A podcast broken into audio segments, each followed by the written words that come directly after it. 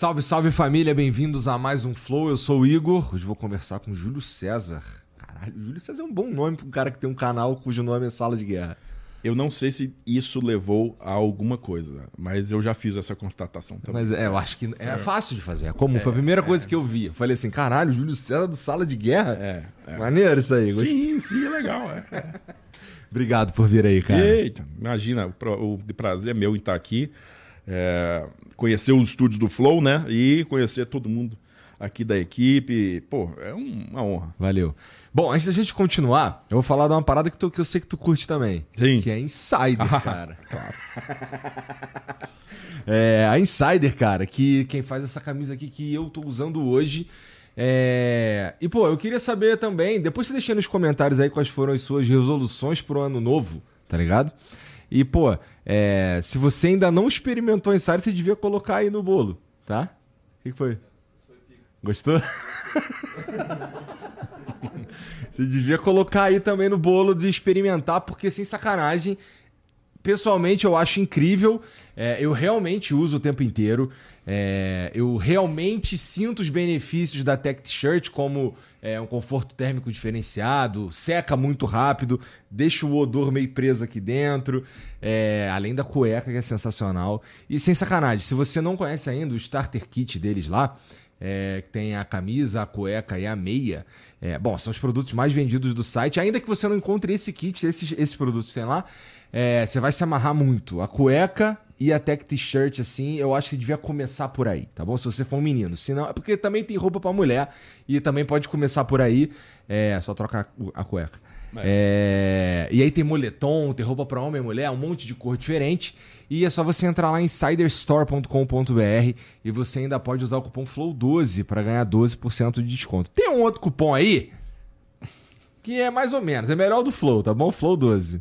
A cara dele. Tem um bocado de cupom. Tem o cupom Sala 12, você ganha também 12% de desconto. Mas você esqueceu de uma coisa: É. não precisa passar. Pois, cara, isso é incrível também. É, É. que é. Eu ia falar um bagulho horrível, mas beleza. É, é verdade, assim, você meio que não precisa passar, ela desamassa no seu corpo. E, é É, uma- e justamente. realmente é uma das paradas mais Eu trouxe duas na minha mala pra cá. É, como eu já falei antes, eu, eu só não venho com ela porque a Insider ainda não me presenteou com uma camisa personalizada da sala de guerra. Insider, é pro- é problema de vocês, cara. Vocês, né? Então eu É. uso essa aqui. Então, ó, o link tá aqui no QR Code, tem aí na descrição também. E você pode usar o cupom FLOW12 pra ganhar 12% de desconto na tua compra. E anda logo, vai lá. Não É perde aí. tempo não. Deixa eu ver o emblema aí, Janzão.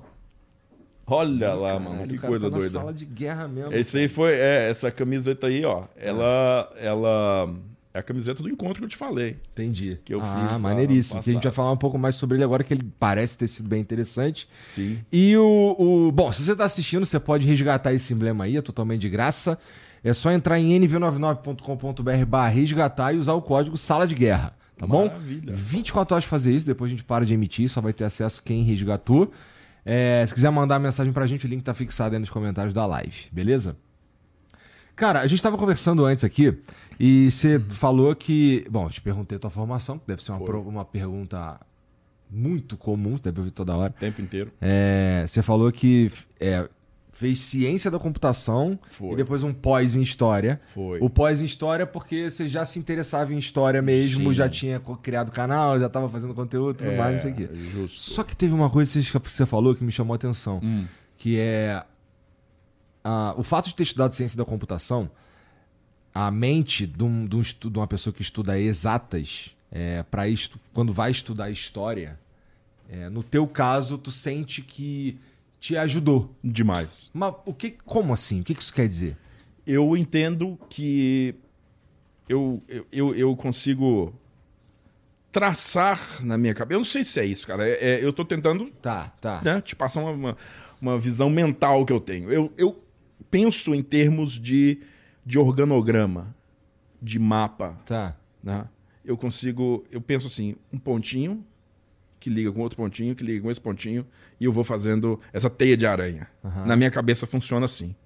Então, Mas história é isso pra caralho, né? é, é basicamente isso, mas fica muito claro Entendi, te mim. facilita. É, você pegar um texto cerne, entender esse texto cerne e depois disso você ramificar seu conhecimento para cá, para cá.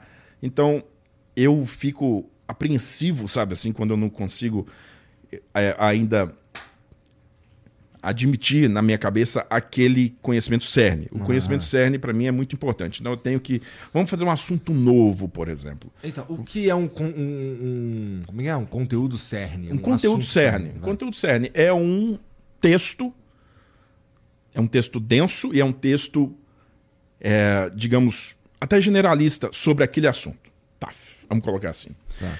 Por exemplo. Por, quem? por um outro historiador. Por um outro historiador. Tá bom. É, importante isso. Eu, eu consumo história, tá? Eu consumo história. Acesso a fontes é, primárias, é, bancos de documentação, essas coisas assim. É, não é a minha profissão. Eu não vou lá no NARA, nos Estados Unidos, no, no, no British Archives, lá em Londres, para poder pesquisar. Eu tenho muitos amigos que fazem isso, é um trabalho fantástico. Mas o que eu faço é consumir esses trabalhos e trazer para cá, e né? Fazer uma divulgação para cá, fazer uma divulgação científica aqui em língua portuguesa, porque infelizmente a gente não tem formalmente uma bibliografia ampla sobre esse assunto da história das guerras, né? História militar. Não tem. Né? Inclusive, o termo é um termo adaptado, de certa maneira. Military History. Military History, em inglês, tem um significado subjetivo, um, ele é carregado uhum. de, uma, de uma, uma simbologia que é diferente no Brasil. É claro, eles têm muito mais história militar, inclusive moderna, do que nós, né? É. Mas quando você fala história militar, pega um cara na rua, puxa ele pelo braço, história militar. Eu penso em conflito. Você pensa em conflito. Uhum. Mas por experiência, tá? Pode ser que a minha amostragem está contaminada, mas por experiência, o cara pensa em história da polícia militar. É sério? É. Ou, ou, ou, ou, ou, tipo, história do batalhão X do exército. Tipo, quem. Quer dizer, não exclui isso, não exclui. Não. Mas ele não faz a associação diretamente, instantaneamente, à história do conflito e como que aquele conflito decorreu do ponto A até o ponto B. Quer dizer, do início dele até a resolução dele. Normalmente, o que a gente tem na escola, todo brasileiro conhece a escola. A escola é o que a gente vai quando a gente é criança e jovem, até o terceiro ano do ensino médio, depois disso, faculdade ou trabalho. Uhum.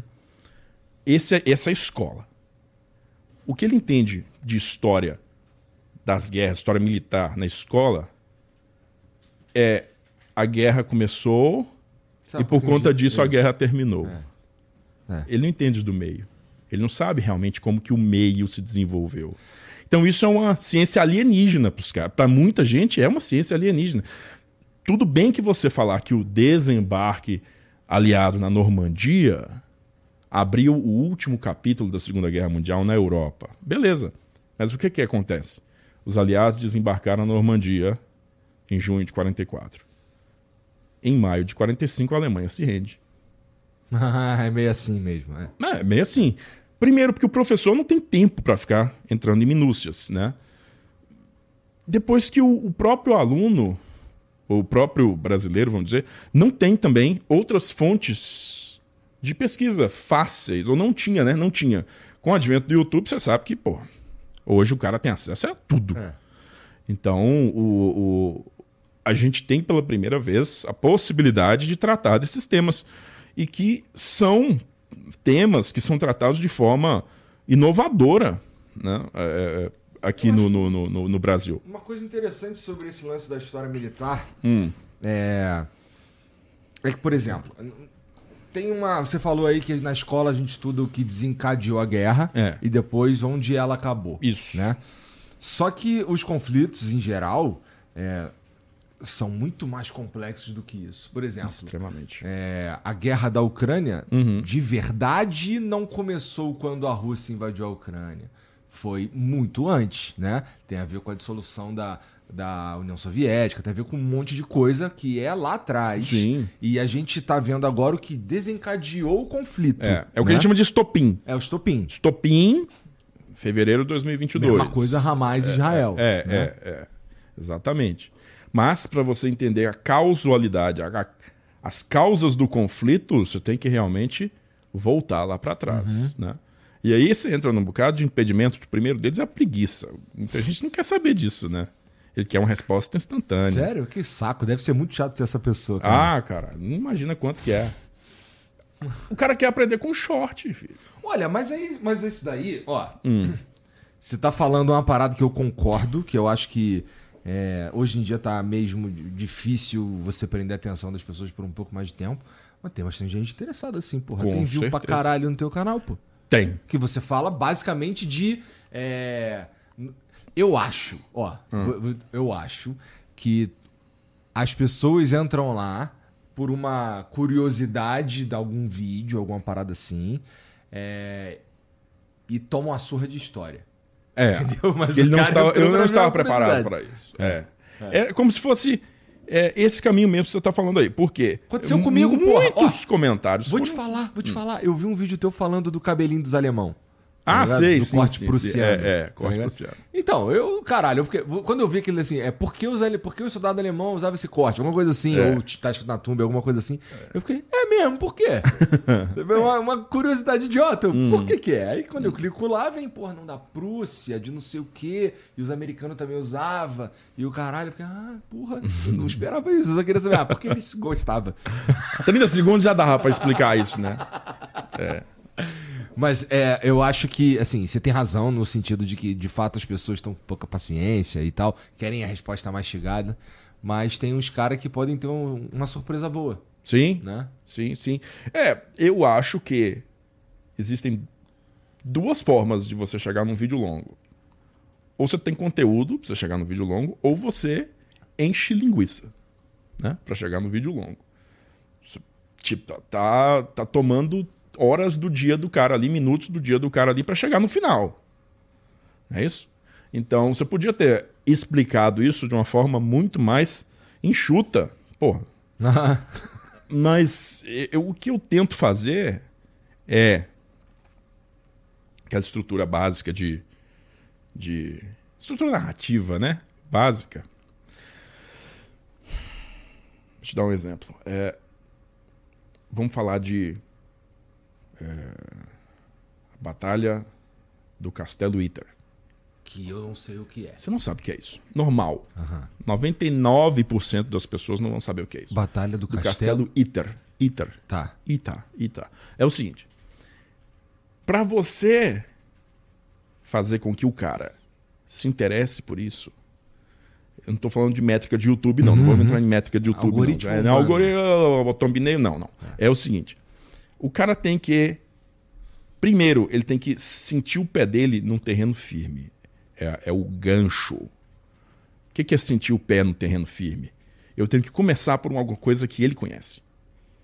Alguma coisa que seja, opa, reconheci, entendi onde é que eu estou. Né? Depois disso é que você vai introduzir personagens, você vai introduzir fatos, você vai introduzir um começo de uma cronologia para enfim você chegar na tal da batalha do Castelo Iter.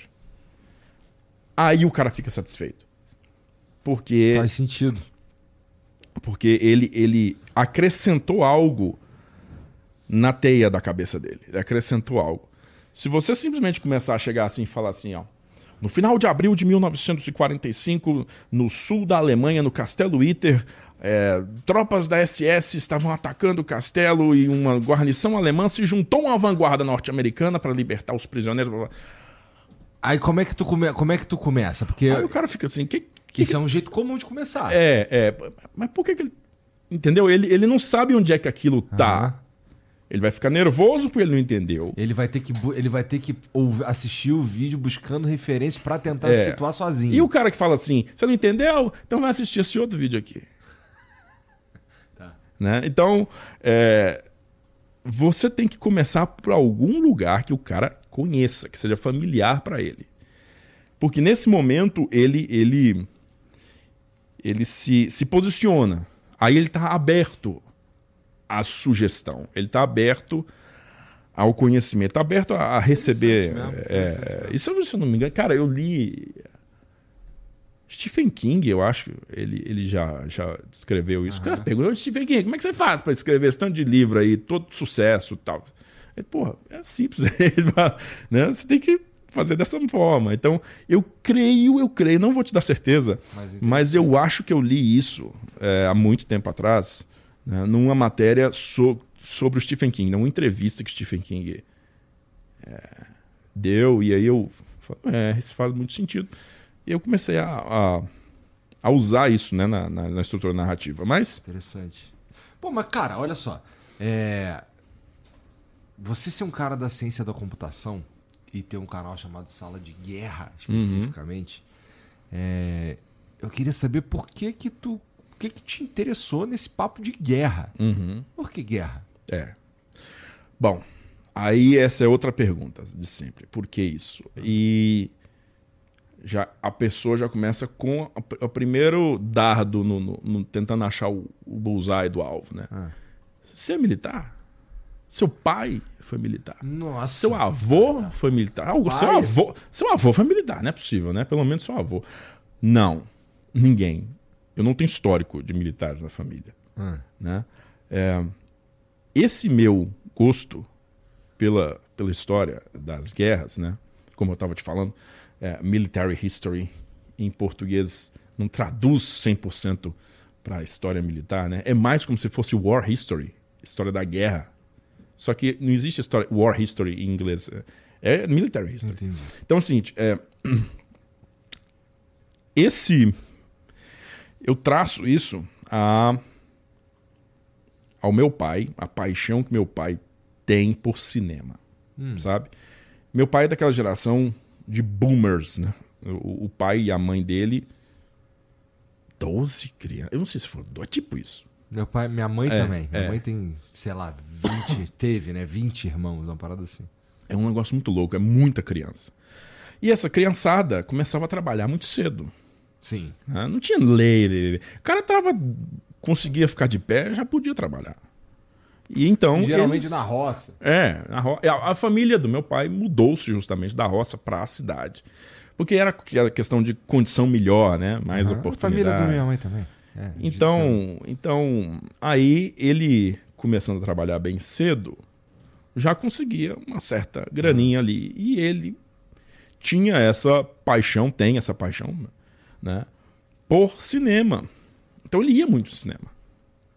Então, meu pai, ele, ele absorveu muito dessa época clássica dos filmes, grandes produções de Hollywood, né? É... Boa parte delas filmes de guerra, né? Filmes dos anos 60, 70. São os grandes Mas filmes tá de guerra. do Braddock? Não, não estamos falando do Braddock. Ah. Nós estamos falando. Não, não, pô. Braddock é dos, anos, Braddock é dos anos 80, cara. Sim, sim, não. Braddock, O Braddock é da era do Rambo. É tipo. É, é teu, é, teu é... pai curte um Rambo? Eu acho que é curte sim, mas não é isso ainda. É, é, um negócio mais novo. Uhum. Mas nós estamos falando da época do Steve McQueen. Nós estamos falando da época do, por exemplo, do começo de carreira do Charles Bronson. Entendeu? Esses filmes dessa época, final dos anos 50, 60, 70, ele adorava. eu não isso, conheço é. mesmo. Aí tu me ajuda. O tema guerra era um tema comum? Muito comum. É? Muito comum. As grandes produções dessa época aí, é, por exemplo, posso citar o Fugindo do Inferno, ah. que é uma, uma produção que tem. Se você olha o, o elenco, é difícil de imaginar hoje, né? É algo como se fosse o 13, 11, 11, 11 Homens, um Segredo, né? Que tem aquela galerona, não é isso? Uhum. É e, tipo aquele do e... Stallone que tem todas as estrelas do... E, ou aquele do Stallone, né? Uhum. Os... Mercenários. É, mercenários, valeu. É. Que eu tava com um texto em inglês aqui da cabeça, Expendable. Mas enfim, é... Mercenários. Então. Entendi. Esse filme que você tá falando aí é uma constelação. É uma constelação. Tá. Constelação mesmo, sabe? Então, é, tem o Charles Bronson, tem o Steve McQueen, tem o James Coburn, tem. Pô, tem uma galera, não sei, não sei. Uhum. Todo mundo hoje já é defunto. entendeu? Coisa, né? Então, o, o, esse filme ele retrata, ele retrata a grande fuga do Stalag Luft 3. Grande fuga do Stalag Luft 3, que é o campo de prisioneiros da Força Aérea Alemã, Luftwaffe, que ficava em Zagan, no, na Silésia alemã, que hoje é parte da Polônia.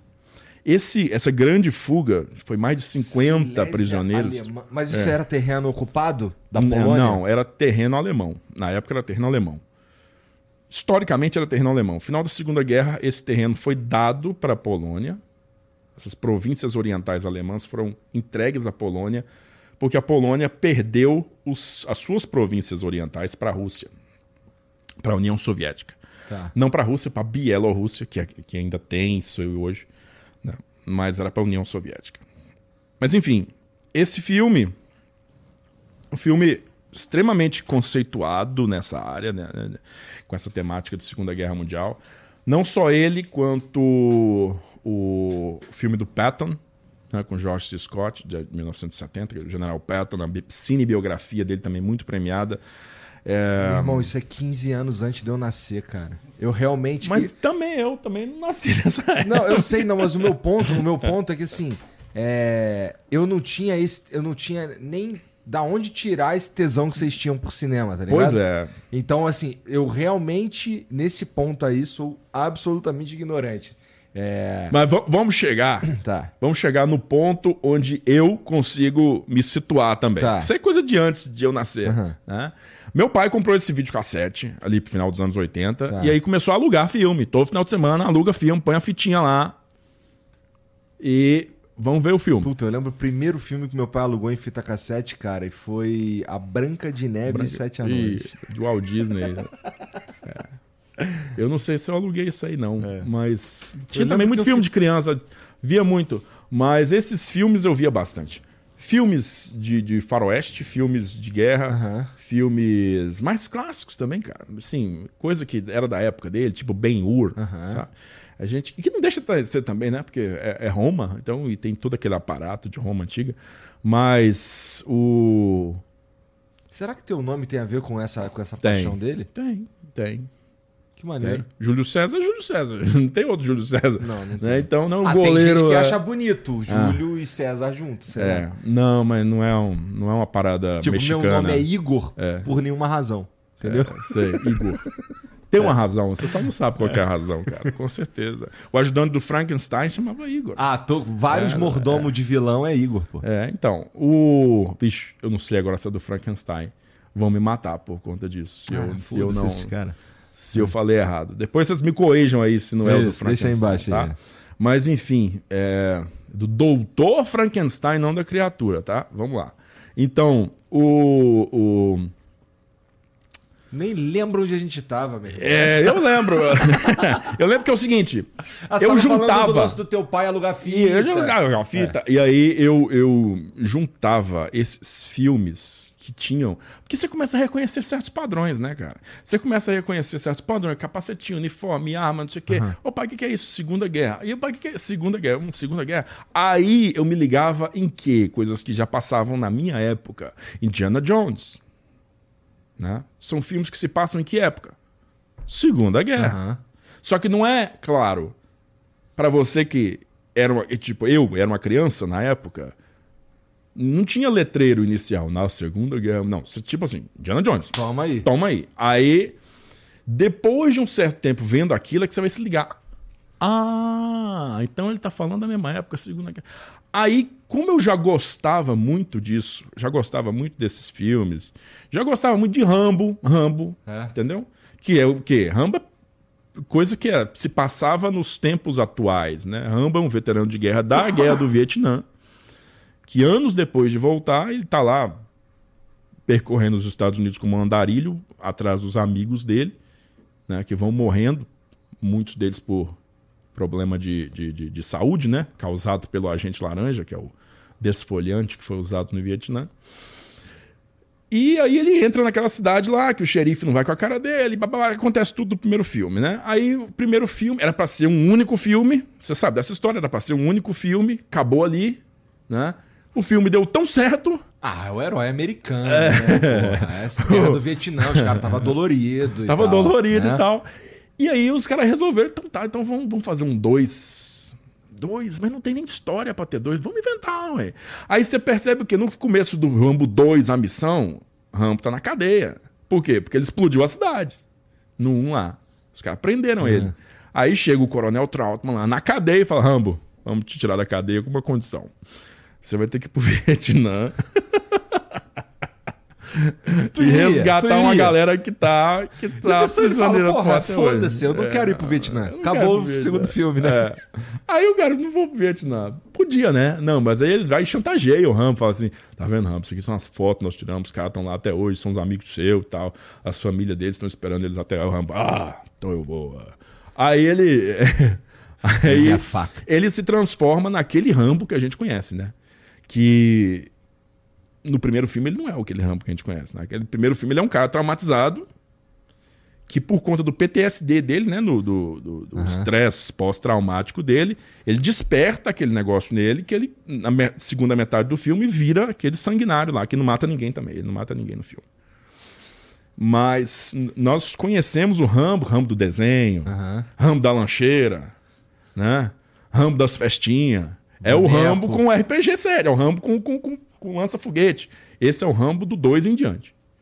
Que ele volta a ser o soldado lá de linha de frente. É, mas eu já gostava muito disso também. Achava legal, achava legal.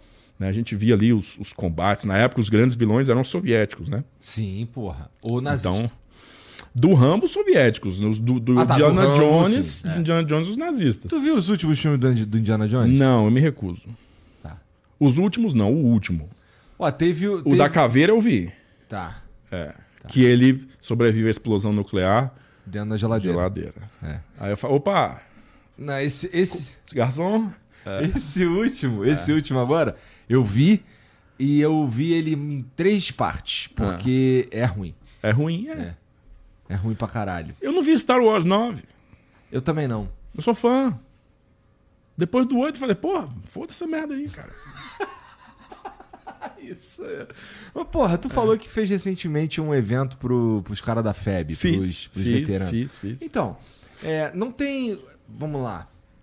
A gente tem alguma. Algum filme, alguma obra, alguma peça nesse sentido, assim, é, falando sobre a experiência brasileira na Segunda Guerra? Filme. É.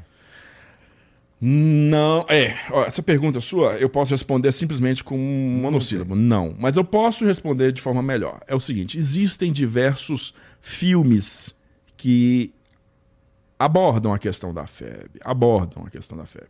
Entre eles, um filme que eu pessoalmente gosto, que é o Estrada 47. Que é o mais recente deles, embora seja de 2012? É um 12, 13, documentário? 14. É um filme. Tá. É um filme com um rapaz que é ator da Rede Globo, que eu não lembro o nome dele agora. Deixa eu ver É, a capa desse filme aí, Jean. Estrada 47. Estrada 47. É, que fez o Cazuza. Tá, tá. Também não sei. E, e aí, ó. Olha ele aí. Ó, tá, o, o segunda imagem ali é justamente meu review. É, esse, da, esse, da, esse do meio. Esse do meio é, o cara da- é o cara que fez o Cazuza, né? Esses outros caras aí, cara, eu sei que esse rapaz aqui, já, ele é do Nordeste, eu não me lembro de que, de que estado. Mas por que, Mas que, ele- por que, que esse filme. Por que, que você respondeu não se existe esse filme? Esse filme não é sobre isso. É, é porque ele é um, ele é, ele é um filme da FEB Ah. e ele não é o filme da FEB. Sabe por quê? Muita gente fica reclamando desse filme, fica revoltada com esse filme. Ah, porque não tem combate. Ah, porque os caras são covardes. Ah, porque tá todo mundo desorganizado, ninguém sabe o que fazer, sabe? Não é. Isso aí é pra. Isso aí é pra. É pra malhar a FEB. Isso aí é pra fazer tri, né? tripudiar em cima da figura da FEB.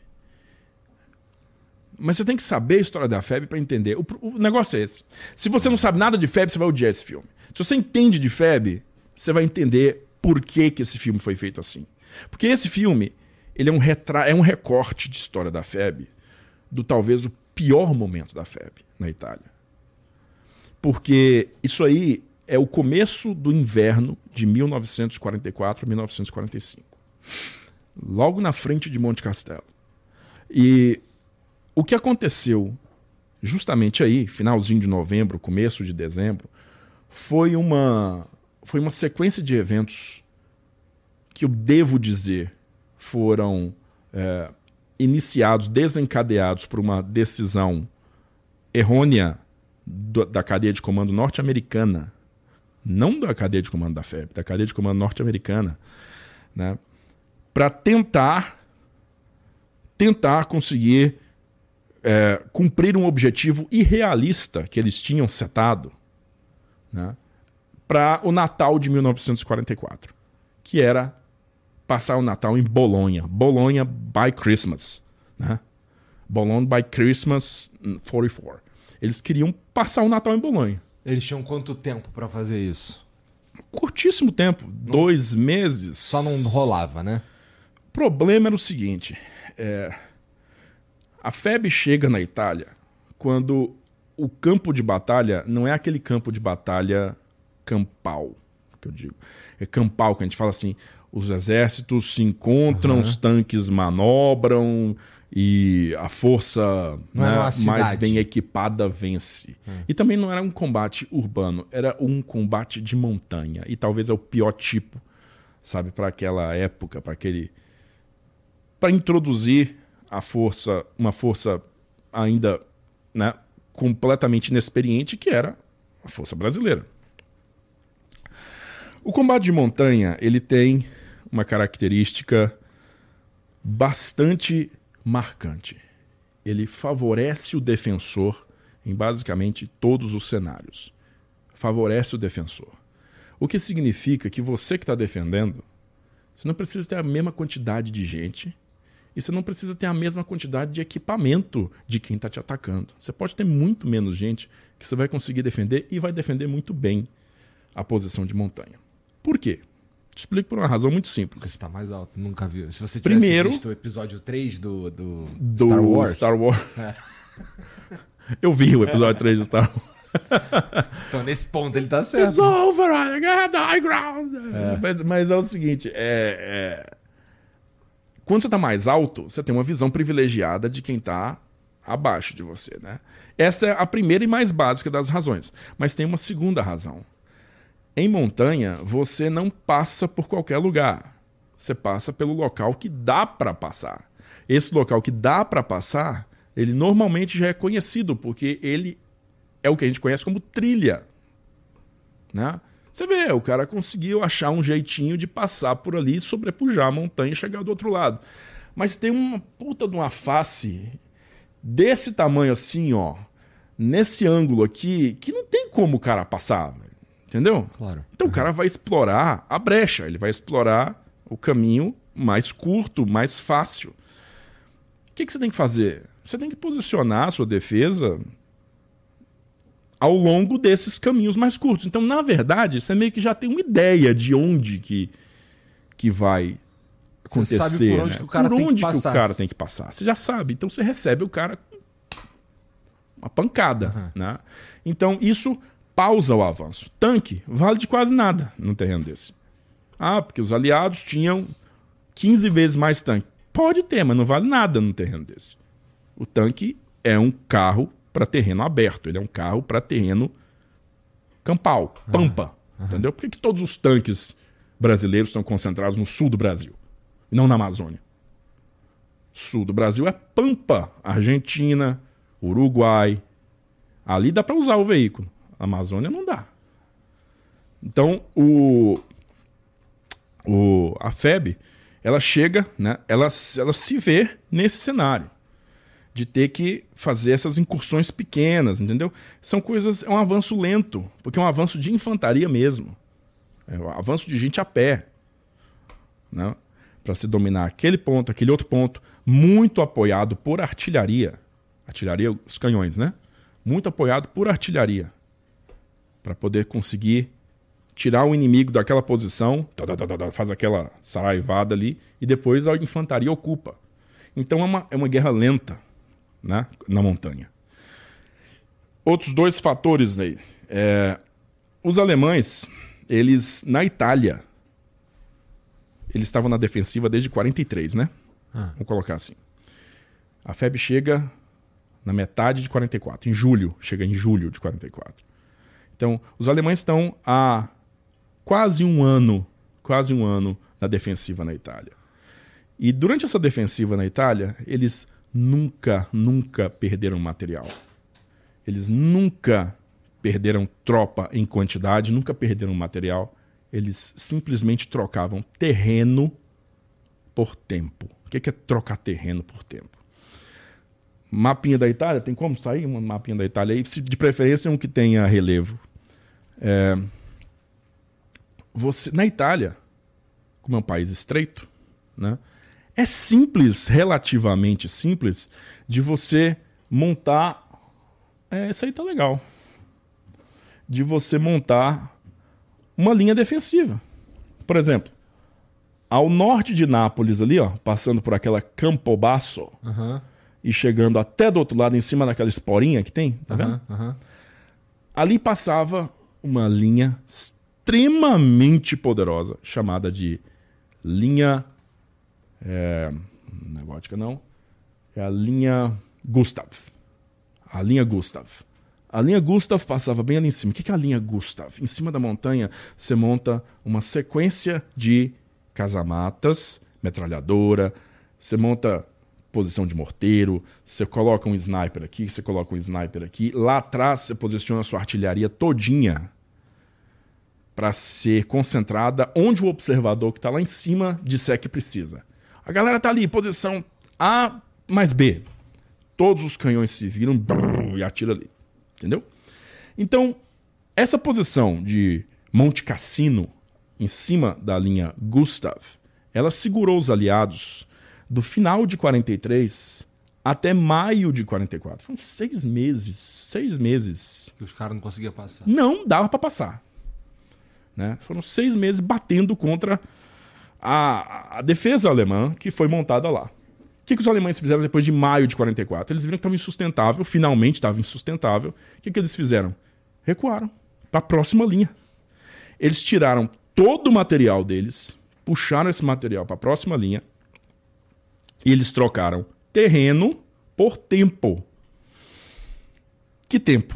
É o tempo de se manter ocupado aquele contingente de tropa norte-americana, inglesa e das outras nações Aham. parado ali. Entendeu? Então era um super negócio, negócio da China, esse negócio da, da Itália para os alemães, porque deu muito certo para eles. Se você vê o terreno da Itália, olha essa cadeia de montanha que sobe na Itália inteirinha, né? A parte verde são as partes baixas, as partes de vale, liso. As partes laranjadas são cadeias de montanha. Essa que corta a Itália inteirinha, de norte a sul, chama-se Apeninos. Então, basicamente, toda a defesa alemã foi em cima de montanha, montanha, montanha, montanha, montanha.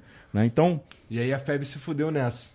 se fudeu, né? Porque ela chegou lá no momento que foi agosto, ah, desculpa, em julho ela desembarcou em Nápoles, mas como era uma força muito estreante ainda, ela teve que passar por aclimatação, né? E na verdade ela não chegou inteira a Nápoles, né? ela não chegou inteira, ela chegou com um terço de sua força total. Porque foi uma questão de logística. A gente dependia da logística norte-americana para transportar esses soldados para lá. Era um navio de tropas norte-americano, que o Brasil não tinha nada parecido com isso na época, capaz de transportar 5 mil pessoas. Então os americanos disponibilizaram um único navio no mês de junho de 1944. E muita gente se questiona por que de liberar um único navio, né? Por que, que não liberou três logo de uma vez para poder levar a divisão inteira? Mas se você para para analisar a Segunda Guerra Mundial nesse momento, junho de 44, o que estava acontecendo em junho de 44? Foi o momento mais mais tenso para a logística norte-americana, porque eles estavam conduzindo duas grandes operações, as maiores que eles conduziram, em dois cantos opostos do planeta, simultaneamente. Normandia, na França, Marianas, no Pacífico. Ao mesmo tempo. Entendeu? Então, todos aqueles esforços logísticos estavam totalmente comprometidos já. Então, liberar um navio não é uma não é uma, uma decisão tão estranha assim, né, Aham. para a época. Tanto que eles liberaram em agosto, liberaram dois navios, os dois que voltavam em agosto psiu, vieram para cá, tá? Porque aquela tensão toda, aquela necessidade toda já tinha diminuído um pouco. Então, esse navio com esses 5 mil homens desembarcou em Nápoles ali, que era um regimento só. Um regimento, é o regimento paulista, regimento de Caçapava. Sexto regimento. Esse regimento foi o que passou por esse treinamento de aclimatação, recebeu as armas, Né? Porque não podia usar arma brasileira, tinha que usar arma americana. Todo o comando da FEB estava submetido a um comando americano. A gente não chegou lá e falou assim: beleza, agora nós vamos para a linha de frente e nós vamos fazer o que quiser. Não. Você está submetido a uma cadeia de comando norte-americana. Eles que te dizem o que você vai fazer. Entendeu? Todo acordo foi feito com essas bases. Tá. Você não é completamente autossuficiente, independente e vai chegar lá e dar tiro à vontade, não. Você vai fazer o que né, nossa, nossa cadeia de comando te diz para fazer. Então, a FEB foi encaixada dentro do quarto corpo de exército do quinto exército americano. Existiam dois exércitos na Itália, aliados. Quinto exército americano, oitavo exército britânico. Tá? Britânico não tinha nada a ver com a gente. Nosso acordo era com Washington. Então nós estamos dentro do quinto exército americano. Quinto exército americano tem dois corpos de exército. O segundo e o quarto. Nós estamos dentro do quarto. Beleza? Tá. Então, entra ali, a divisão entra ali. Tá. O orgânico. Tá. Conseguiu ver, né? Tá. Então, quando ela chega lá, só com um terço de sua força, ela é inserida ali, ó, pertinho daquela região de Pisa. Tá. Tá vendo Pisa ali, do lado de Florença? Tô. A- ao norte de Pisa, um pouco, a FEB entra em combate em setembro. Né? Mas você percebe que logo ao norte de Pisa já tem, ó, cadeia zona de montanha, Sim. né? Então, Pra passar pro outro lado parece uma merda. é uma merda. Não, é uma merda. Porque o, o terreno é ruim, a época do ano é pior. Os caras chegaram. Eles entraram em combate em setembro. Tá. Setembro. O restante da divisão, os outros dois regimentos, o regimento mineiro e o carioca, chegaram lá no finalzinho, não, começo de outubro. Dia 6 de outubro, desembarcaram em Nápoles aqui. Tá. Também. Aí, você sabe o que acontece? Esses outros dois regimentos, eles foram puxados basicamente direto para a linha de frente. Sem a aclimatação. Sem aclimatação, sem, período de treinamento, sem sem caras nunca- amolecer, Aham. sem, sem, sem você bater o martelo de carne na carne. E se liga, deixa eu te perguntar, você Hum. que é, é, estudou isso e, e a gente vai chegar lá, tu fez o evento, já conversou com os caras. Sim.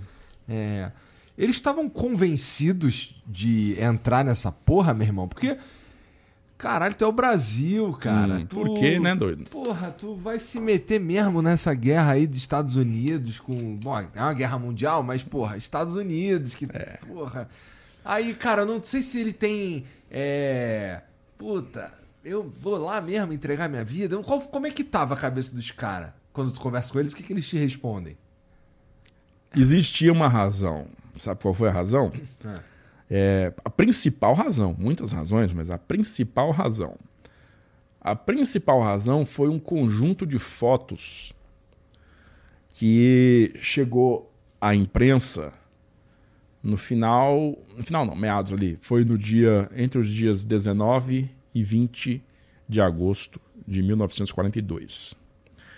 Fotos de corpos de homens, mulheres, crianças, bebês mortos na praia, nas praias de Sergipe. 600 pessoas. Documentadão e Sim, tal. Todo mundo sim, sabe que rolou, sim. não é plantado. Não é tal. plantado, não é plantado. Inclusive, alguns dos expedicionários estavam a bordo desses navios. Sobreviveram e foram para a Itália. É, cinco navios foram afundados em questão de 48 horas pelo submarino U-507 da Marinha de Guerra Alemã. Por que, que, que eles vieram fazer aqui? O Brasil vinha desde janeiro de 42, janeiro do mês de 42, do ano de 42, rompido relações diplomáticas, cortou relações. O que que é cortar relações diplomáticas? Manda o embaixador embora. Corta aqui. Corta aqui. Exatamente. Tchau. Então, não converso mais com você, tá? Tá de mal. É, tô de mal. Não converso mais com você. É, E aí tinha cortado relações diplomáticas. Por quê? Porque o governo brasileiro enxergou que para sua própria existência continuada, ele não podia mais contar com ninguém na Europa, não podia mais contar com a Alemanha, que tinha um comércio com o Brasil monstruoso antes da guerra. A Alemanha foi, chegou a ser, chegou a ser o maior parceiro comercial do Brasil em 1938 e 39. Tá? Mas com o começo da guerra em setembro de 39, a marinha mercante alemã não podia chegar mais no Brasil. Por quê? Porque a marinha de guerra britânica bloqueou o Atlântico para a marinha mercante alemã. Então, navio mercante alemão não chegava aqui mais. E o que, que o governo vai, vai, vai manter por quê o, o chamego com, com, com a Alemanha? Factualmente. Não né? tem mais porquê. Né? Seu embaixador fica falando aqui que vai, nós vamos restaurar, nós vamos voltar. Não, e, o, e, e, esse, e esse bloqueio do resto do mundo não é à toa, os caras estão sendo cuzão. É, porra. Né? né? Então, não tem como, factualmente, o Brasil continuar priorizando comércio com a Alemanha. E mais, do outro lado, Estados Unidos pensa em termos hemisféricos. Ele já enxerga o planejamento de grande, né, de amplitude maior dele, planejamento estratégico dele. Ele enxerga que ele precisa do hemisfério americano, aqui hemisfério ocidental, vamos dizer, todo o continente de norte a sul, é, como seu. Não pode ter mãozinha da Alemanha aqui. Não pode ter mãozinha do Japão aqui. Aqui é meu principalmente a região. Eles são puto com Cuba, eles são puto com um monte de coisa. Venezuela. Mas Cuba ainda era paga-pau deles na época, né? Cuba ainda era o quintal dos Estados Unidos na época. Tá. A Revolução Cubana foi em 1959. Então. É... Ou seja, eles estavam obtendo sucesso nessa parada aí. Tá. Porque tava todo mundo no mesmo, mesmo time mesmo. Né? Justo. Né? Joga um mapa aí do, do Atlântico aí, por gentileza. É... Que tem assim, tipo, é, o Senado. É, vai, vai, vai dar certo. Aquele primeiro ali resolve. É, é o seguinte. Esse, esse território do Atlântico, né, ele é vital para os Estados Unidos se manterem na guerra, porque ele tem que alimentar os ingleses. A Inglaterra está ali, né? Então ele tem que alimentar os ingleses. Os ingleses estão com sua indústria totalmente comprometida, não tem espaço para mais nada e mais, estão perdendo.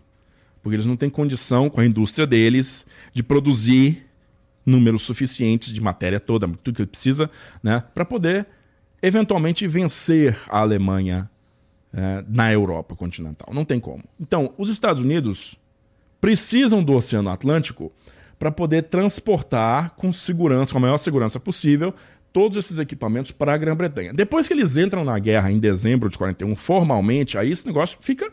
É, formalmente, sim. já estava na guerra antes. Já estava, né? é. já estava. É, mas quando eles entram formalmente, aí não existe negociação. Isso aqui tem que ser nosso. Uhum. Conversinha de submarino fazendo. Não, não é para ter submarino. Entende? Como é que você faz patrulha anti-submarino no meio do Atlântico?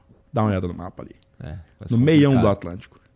Você precisa de botar esses seus aviões e navios para partirem de um porto mais favorável, né? Qual que você está vendo ali que é mais favorável ali? Tem uns ali que estão aqui perto de nós. É, tem uma galera ali que tem uma, uma base mais favorável, uhum. notadamente a pontinha brasileira ali, que é o Rio Grande do Norte, Natal. Natal tá na ponta. Então, traça um círculo aí pra você ver, tipo assim, a autonomia do avião. Se você lançar ele de Natal ali, ó, ele cobre aquela porção central inteira. Então, o americano precisava muito de Natal. Principalmente Natal. Precisava muito do Brasil, precisava muito de Natal. E o Vargas deu aquela cozinhada no frango caipira, né? Não, vamos conversar.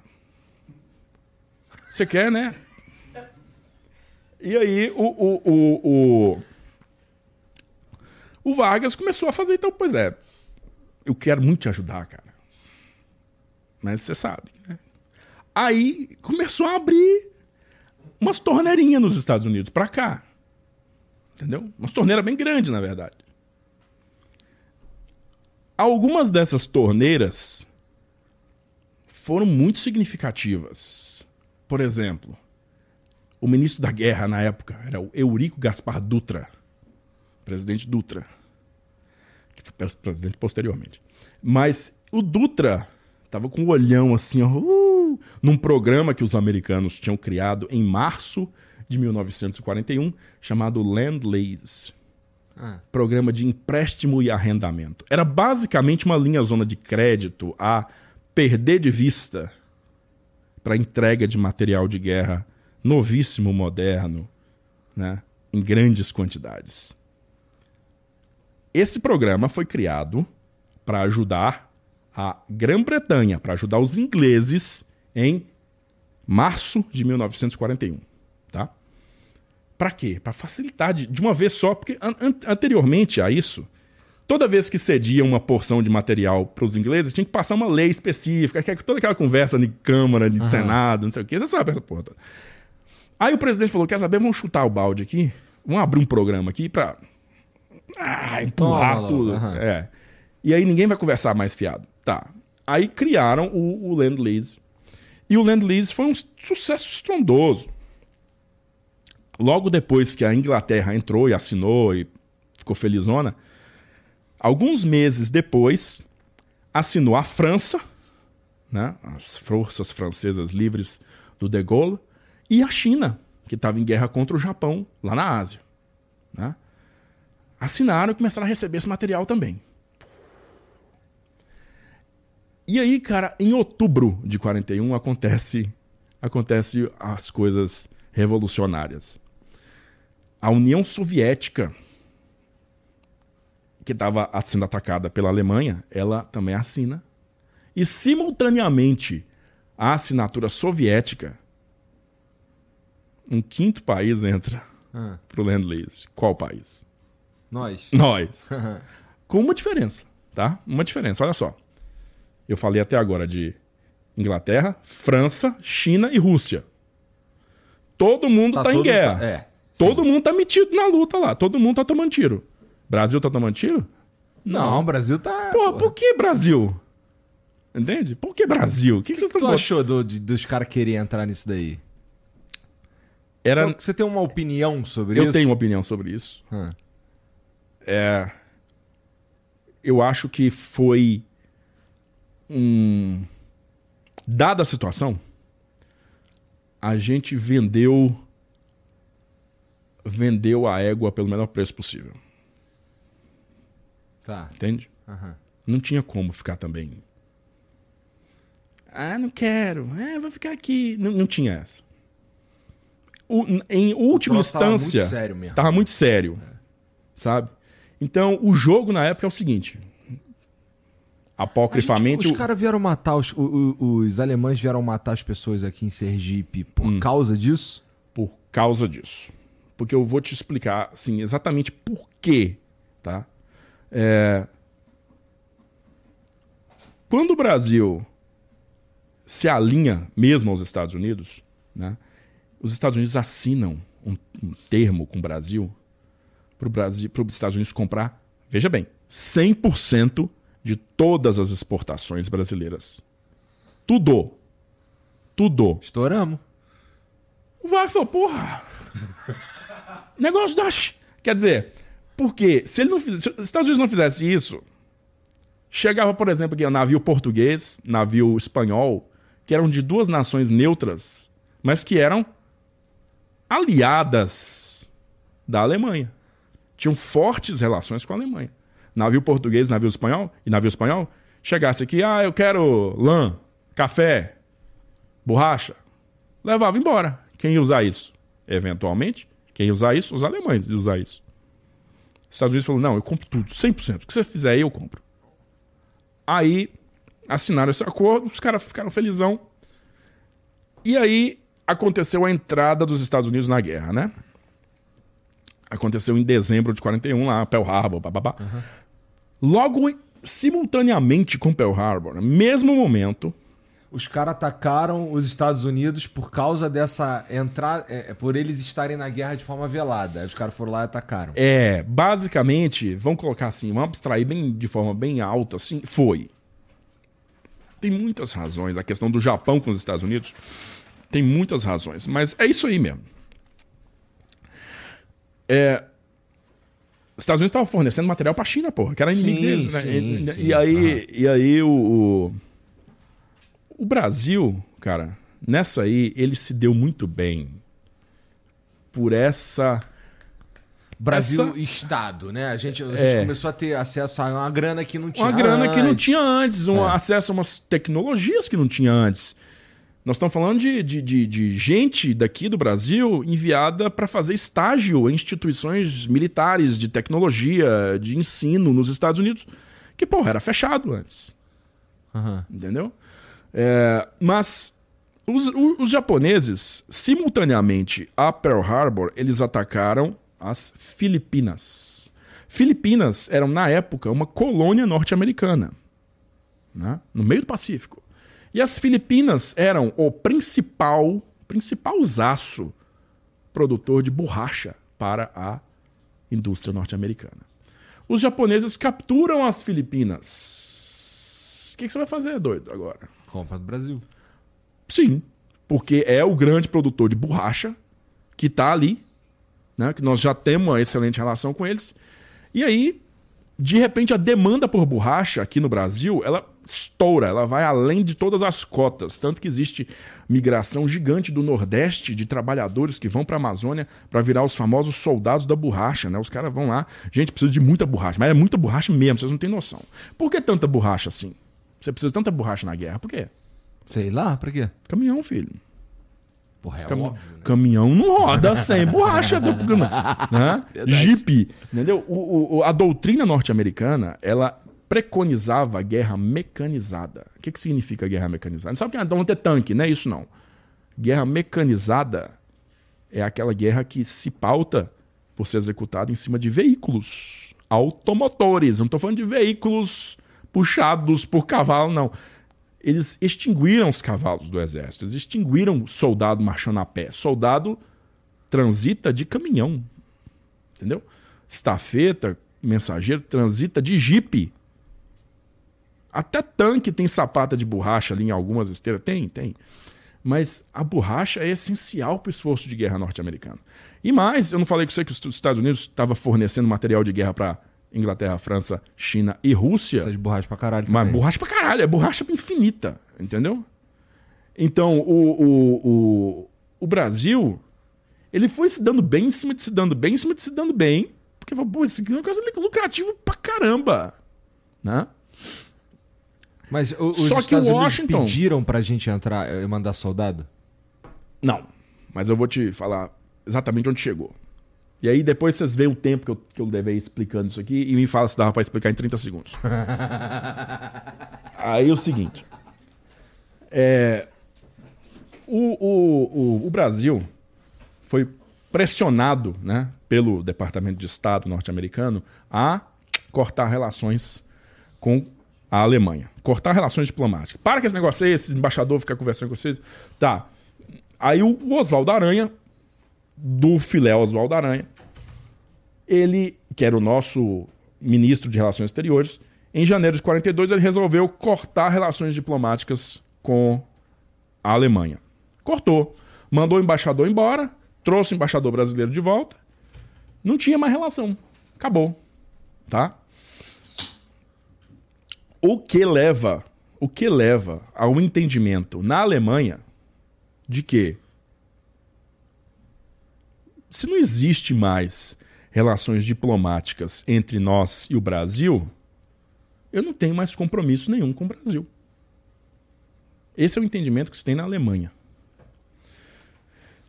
E o negócio da borracha? Por que eu estou enfatizando o negócio da borracha? Porque a borracha é realmente fundamental para o esforço de guerra norte-americano. E toda essa borracha agora está vindo do Brasil. E, portanto, essa borracha está dentro da área de operações da Marinha de Guerra Alemã. No comecinho de 42, quando os Estados Unidos tinham acabado de entrar em guerra, eles ainda estavam tateando naquele, nessa nova realidade, né? Então lá, eles lá nos Estados Unidos, aquele tanto de navio mercante, estava basicamente desprotegido. Então os submarinos alemães, eles fizeram uma devassa, fizeram uma uma sequência gigantesca de afundamentos de navios na costa americana. Inclusive, os dois primeiros navios brasileiros afundados por submarinos alemães foram afundados lá na costa dos Estados Unidos, levando matéria-prima brasileira para lá. Entende? É, só que, questão de algumas semanas ou meses, os americanos, a Marinha Norte-Americana, ela começou a se organizar nos chamados sistemas de comboios. Né? O navio mercante não trafegava mais sozinho, não transitava mais sozinho. Ele transitava em grupo e esse grupo era pesadamente defendido. Destroyers, Uhum. Né? É, submarinos. Então, se ele estivesse mandando borracha para lá, por é. exemplo, ele ia acompanhado de, um, de um, uma galera. É, uma galera armada, armada. até os dentes para poder localizar submarino e, e, atacar submarino, entendeu? Inclusive, avião sobrevoando o negócio o tempo inteiro, com, com bomba para ser lançada, radar, entendeu? Era uma. Era uma arapuca gigantesca para os submarinos. Tinha um esforço ali para é, a matéria-prima chegar lá. Para chegar lá. Só que essa mesma realidade ela não se configurou aqui no Brasil, ela não mudou aqui no Brasil. Então, nessa mesma época aí, os navios brasileiros, eles estavam indo para os Estados Unidos sozinhos ainda. Eles estavam indo solitários.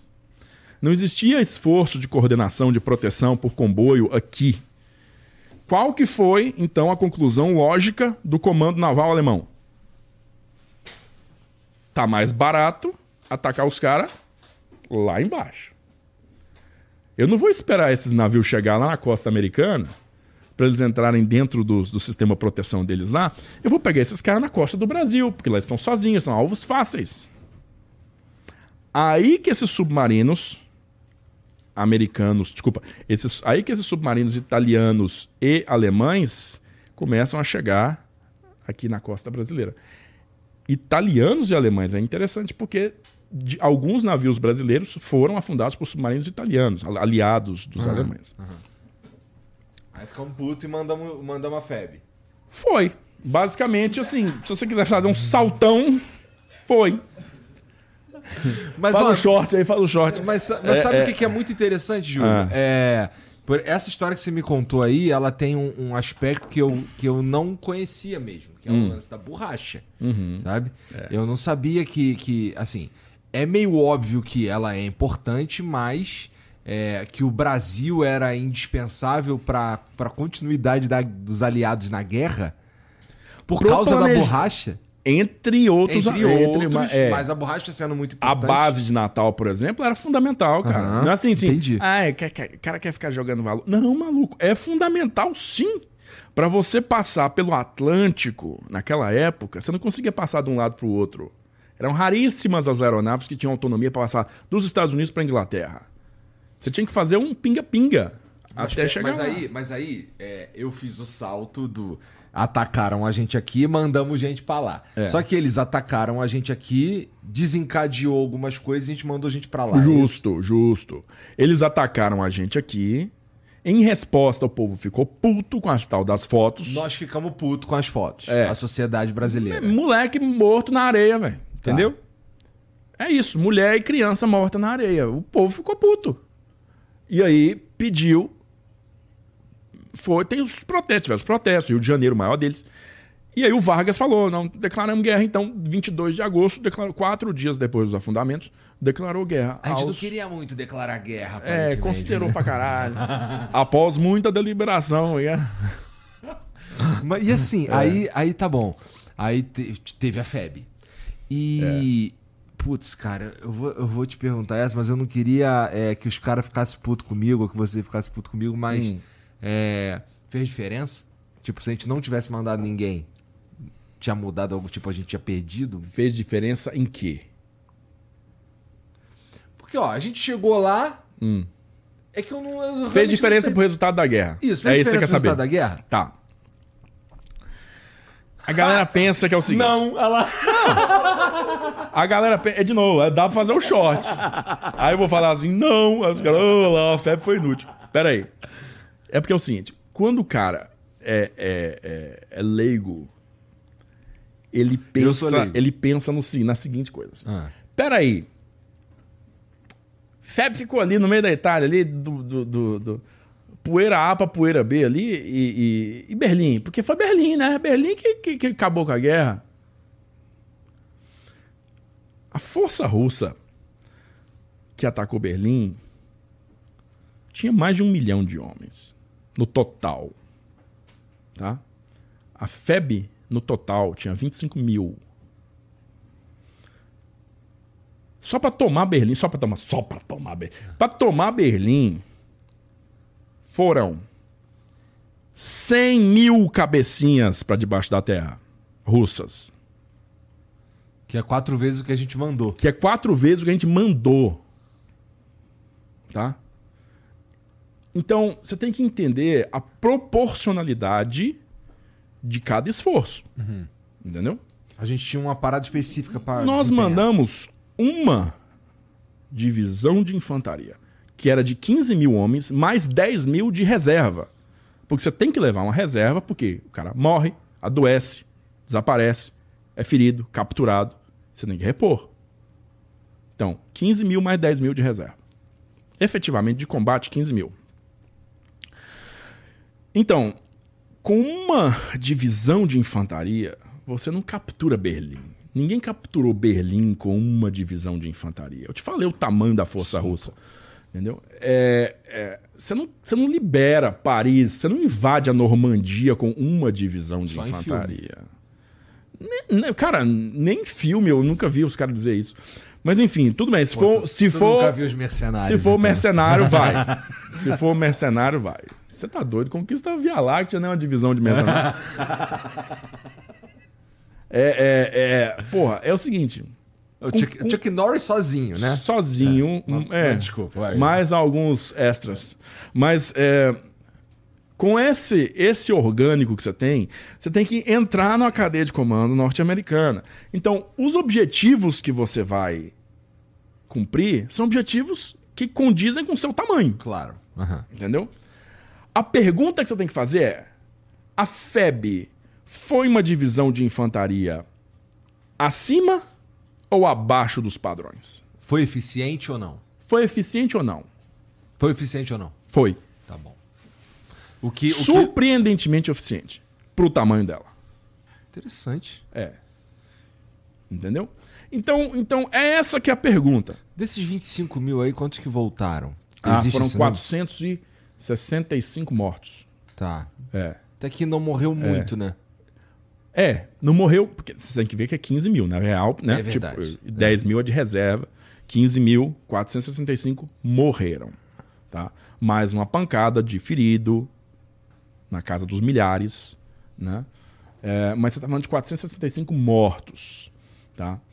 Então, o, o, o trabalho que a FEB fez na Itália foi integrar um esforço maior, entendeu? E e nesse a sentido, posição, indispensável. Nesse sentido, foi indispensável. Tá. Por quê? No momento que ela chegou na. Na verdade, não tinha chegado. Ela estava no Mediterrâneo. Estava no Mediterrâneo, naviozinho, primeiro naviozinho, passando pelo Mediterrâneo ali. Recebeu, porque era era para a FEB formar uma reserva no norte da África. Para ser preparada ali. E depois totalmente totalmente completa, ela ser transportada para a Itália.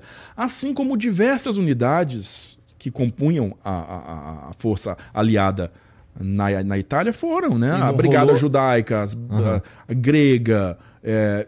Não, diversos. Inclusive, o exército aliado na Itália tinha essa característica de ser internacional, né? Ele tinha essa característica de ser composto por diversas pequenas nações que compunham um esforço maior. Já à frente da França, lá na Normandia, era integralmente, integralmente vamos dizer, anglo-americana. Um forte componente canadense também. Mas canadense e inglês é basicamente o mesmo povo, né? separado pelo, pelo Atlântico ali. É, então, o, o, você não tinha mais ninguém, ninguém metido nessa, lá em cima.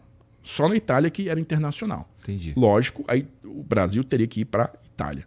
Tá? Então, Nesse momento, cara, que era pro, eh, esse componente brasileiro que eu te falei, que era um terço, ele ir pro norte da África e preparar lá. Foi, foi e... por causa de logística que essa, essa etapa não rolou. É isso? Foi por conta de um problema logístico de, de última hora. Tá? Por quê? Porque invadiram o, o sul da França, fizeram uma invasão do sul da França para complementar a invasão lá de cima. Tá? E tiraram de onde a tropa para poder para poder levar para o sul da França? Tiraram da Itália, tiraram do quinto exército americano, tiraram um corpo de exército francês. O que é um corpo de exército? São três divisões. Para você ter a comparação, são, é o triplo do efetivo da FEB. O triplo do efetivo da FEB foi retirado da Itália e levado para a França. Para ocupar o sul. Para ocupar o sul da França. Então, o comando do 5 Exército Americano perdeu três divisões instantaneamente e ganhou uma. Entendeu? Entendi, entendi. E ganhou uma, que era brasileira. E a gente ainda. ainda a, e a FEB ainda é envolvida é, nesses combates de terreno de montanha. Sim. Porque ela chegou lá e ela teve que se deparar com esse negócio de posições muito bem preparadas. Uhum. Entendeu? O cara escondido no terreno. Não era aquele combate assim, eu tô vendo meu inimigo ali, vamos lá, ataca os caras. Não é. É ele que tá me vendo. Ele tá me vendo é. tudo que eu tô e fazendo. Eu não tô vendo ele. Não tá vendo ele. Aí o negócio é foda, do, né? do, do, Monte Castelo, tá? Monte Castelo. Por que que... Ah, o Monte Castelo... Por que que é tão falado? O Monte Castelo, se você nunca viu a foto, é um morro. Quando você imagina Monte Castelo, você imagina até uma fortaleza lá em cima, o castelo, né? Uhum. Meu Deus, não, é um morro que atrás dele tem outros morros que são inclusive mais altos. Mas é um morro. Só que esse diabo desse morro, ele dá visão para a estradinha que passa lá embaixo. Entendeu? Então pode ficar um Hans lá em cima, com um binóculo, e ele vê todo mundo que passa pela estrada. E esse único alemão tem um telefoninho aqui que consegue passar pra, a informação para todo mundo que está atrás dele lá embaixo. O comboio está na posição tal. Instantaneamente, pô, artilharia detona. Entendeu? Passa por cima e detona tudo que está passando lá. Então, peraí, dá para passar pela estrada? E detalhe, essa tal dessa estrada, que chama de Estrada 64, ela dá acesso direto a que cidade? Bolonha, a cidade que eles queriam conquistar antes do Natal. Né? Então, porra, o problema de se chegar a Bolonha é a gente passar por esta merda dessa estrada. E essa porcaria dessa estrada está sendo visualizada por aquele cara que está lá em cima daquele morro ali, ó. Que morro é esse? O tal de Monte Castelo. Entendi. Você entendeu a complexidade do problema? Parece. Aí, aí cê, cê, agora vamos entender o, o passo seguinte.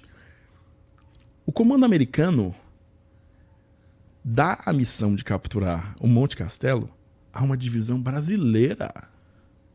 Peraí, esse não é o principal problema que vocês têm?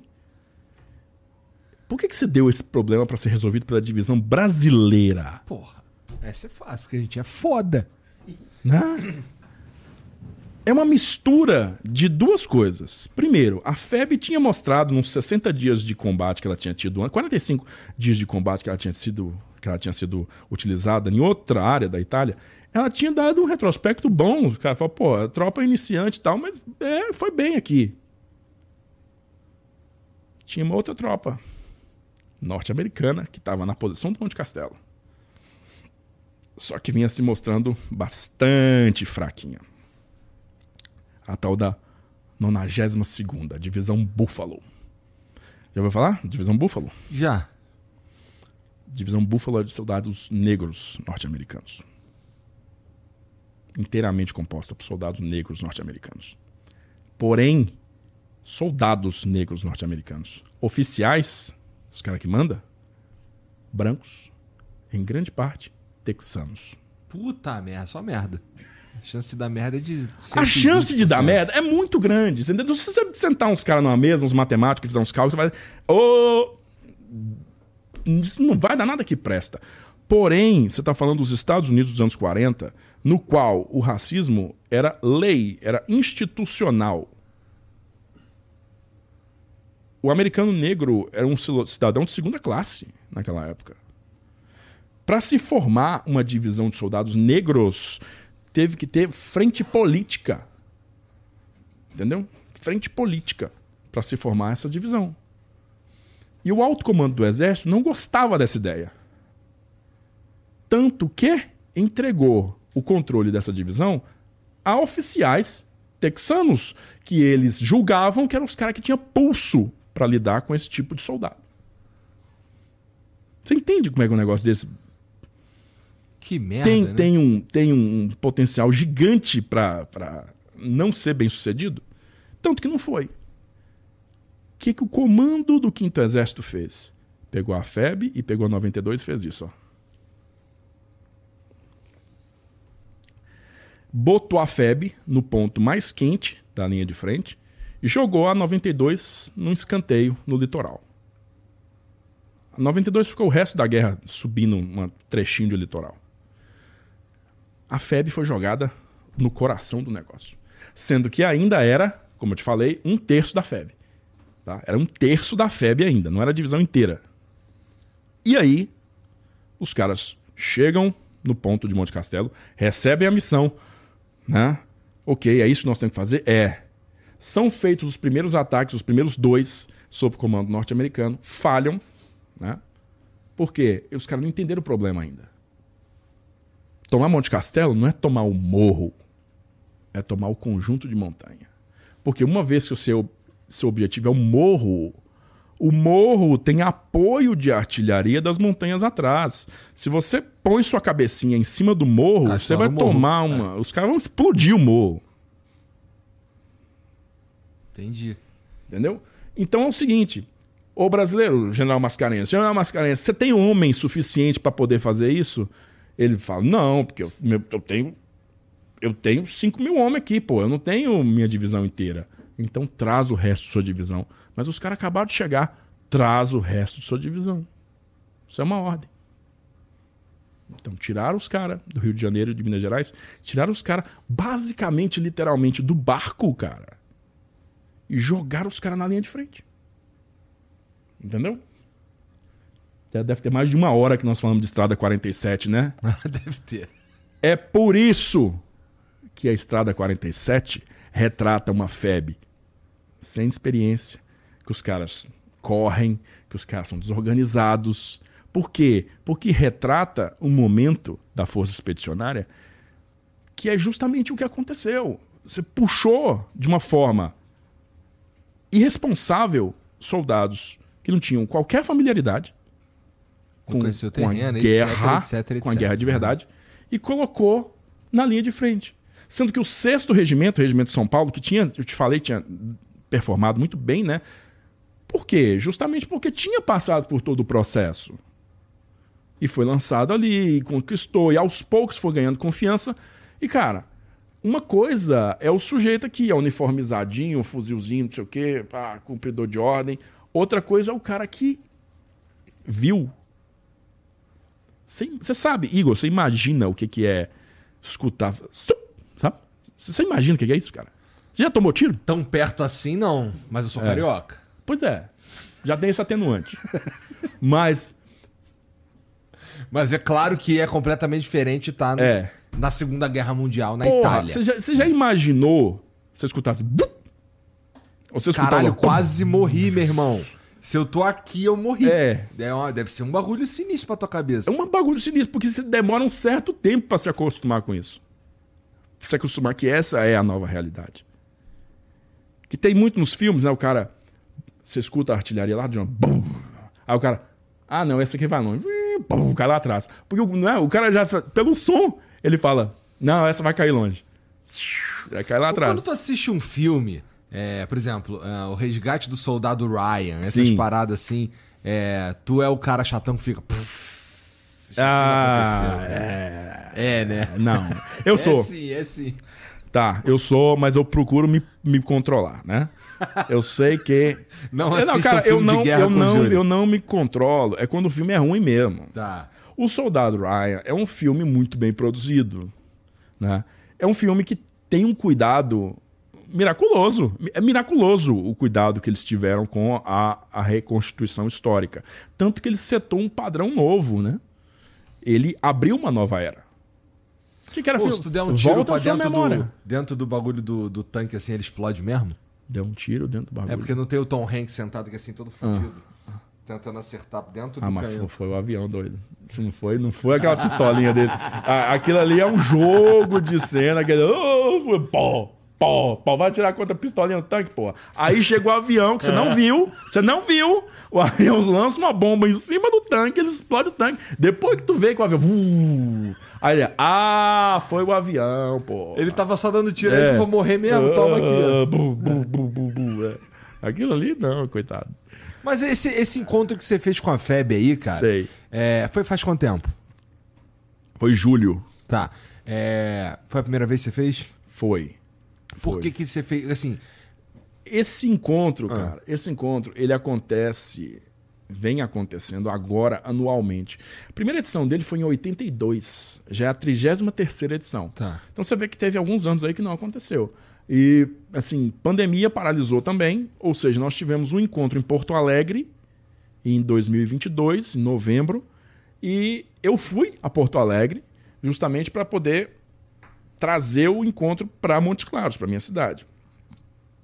E aí é, eu fui para lá e apresentei minha causa e conseguimos, né? Qual que é a minha causa? Minha causa era que a gente estava marcando o centenário de nascimento do único expedicionário da minha cidade que morreu em combate lá na Itália, que foi o cabo Geraldo Martins Santana.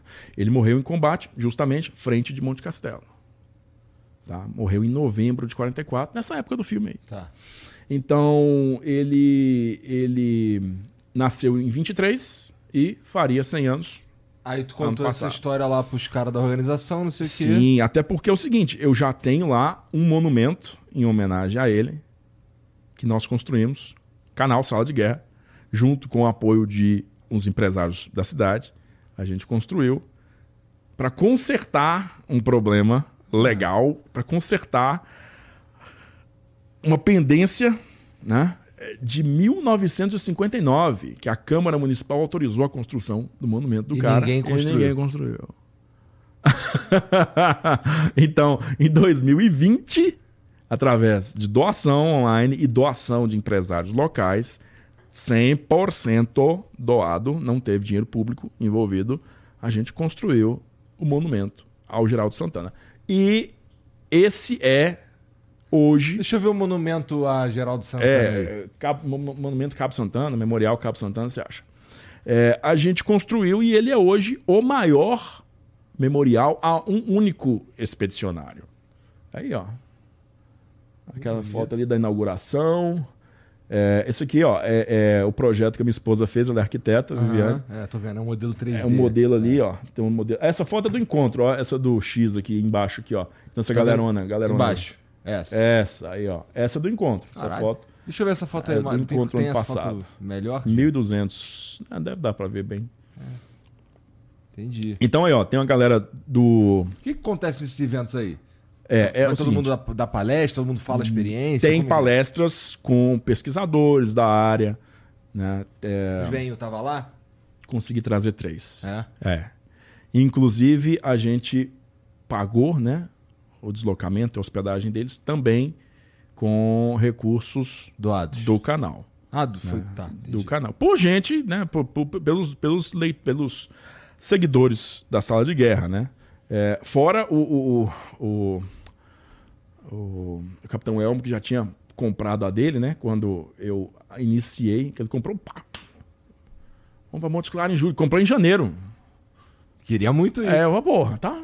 Então aí, aí os outros dois. Ele tava com quantos anos? 102, justamente Meu ele. Deus, cara. É ele? Ele, ele. Aí a gente tinha lá o. o Caralho! o Tenente tá... João com 99 e o Capitão Souza também com 99. Todos... Capitão Souza a gente trouxe do Recife. 99. É. E o Capitão Souza, cara, que tá muito bem de saúde, diga-se de passagem. Troca uma ideia legal? Muito bem. É. é o único brasileiro da FEB, dos hoje 60 vivos, que pode te falar de combate, que pode te falar de luta, que pode te falar de tomar tiro e dar tiro. Porque ele passou por isso. Ele era sargento na época é de unidade de linha de frente. Severino Souza. Severino Souza. Capitão Severino Souza de, de Recife. Capitão Souza tem uma história assim para te contar que é é louca, é fantástica, é coisa assim que você não literalmente você não vai ver ninguém mais falando, né? Ele Porque é onde? Recife. Recife, tá. Recife. Tá. E aí, e aí ele ele se envolveu assim, é, tanto nos, nas tentativas de subida do Monte Castelo em dezembro, as mal sucedidas, né? É, na subida bem sucedida de fevereiro, né?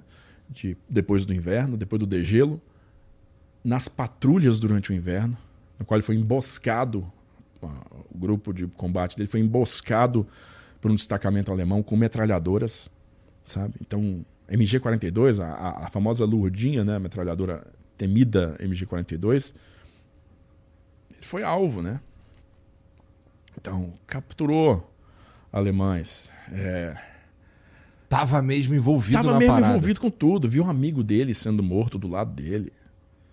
Né? Então, e algumas coisas também lá pro final da guerra que, que, que são, são realmente assim testemunhos únicos, né? Ele fala de um ele fala de um já nos últimos dias que eles estavam descendo as montanhas, já nos Apeninos para chegar no Vale do Pó, eles adentraram um orfanato, uma área meio rural, assim, um prédio que era é, isolado, né? Era um orfanato cristão, lá, um orfanato católico, é, gerenciado por freiras, né? Tinha aquelas crianças lá e tal.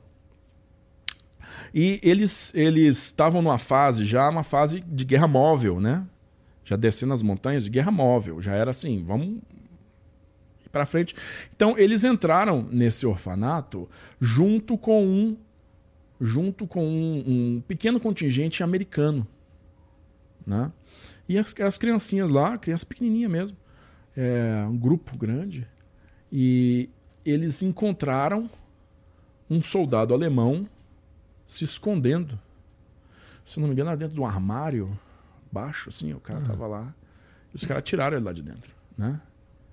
E aí é, o americano, o soldado americano lá, ele, ele abordou o alemão, né? E tirou ele lá de dentro. E era um salão, uma coisa como se fosse um salão. Todas aquelas crianças lá. E ele revistou o cara e tal e puxou a pistola do cara, né? Aí ele é, falou com o cara, falou com o alemão, limpa. E o alemão limpou a pistola, né? E aí é, tira. O cara tirou o pente, tirou o carregador, né?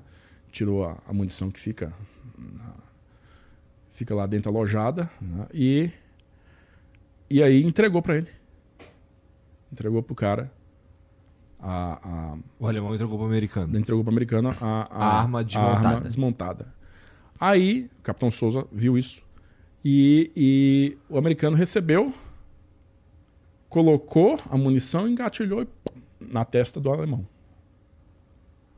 e executou o alemão a sangue frio na frente das crianças. Na frente das crianças. Das freiras, tudo. É, é. E aí que ele falou que. que ele ficou chocado, né? Ficou chocado com aquilo. E ele se sentiu totalmente impotente, né? Porque o que, que ele ia falar? Ele nem inglês falava.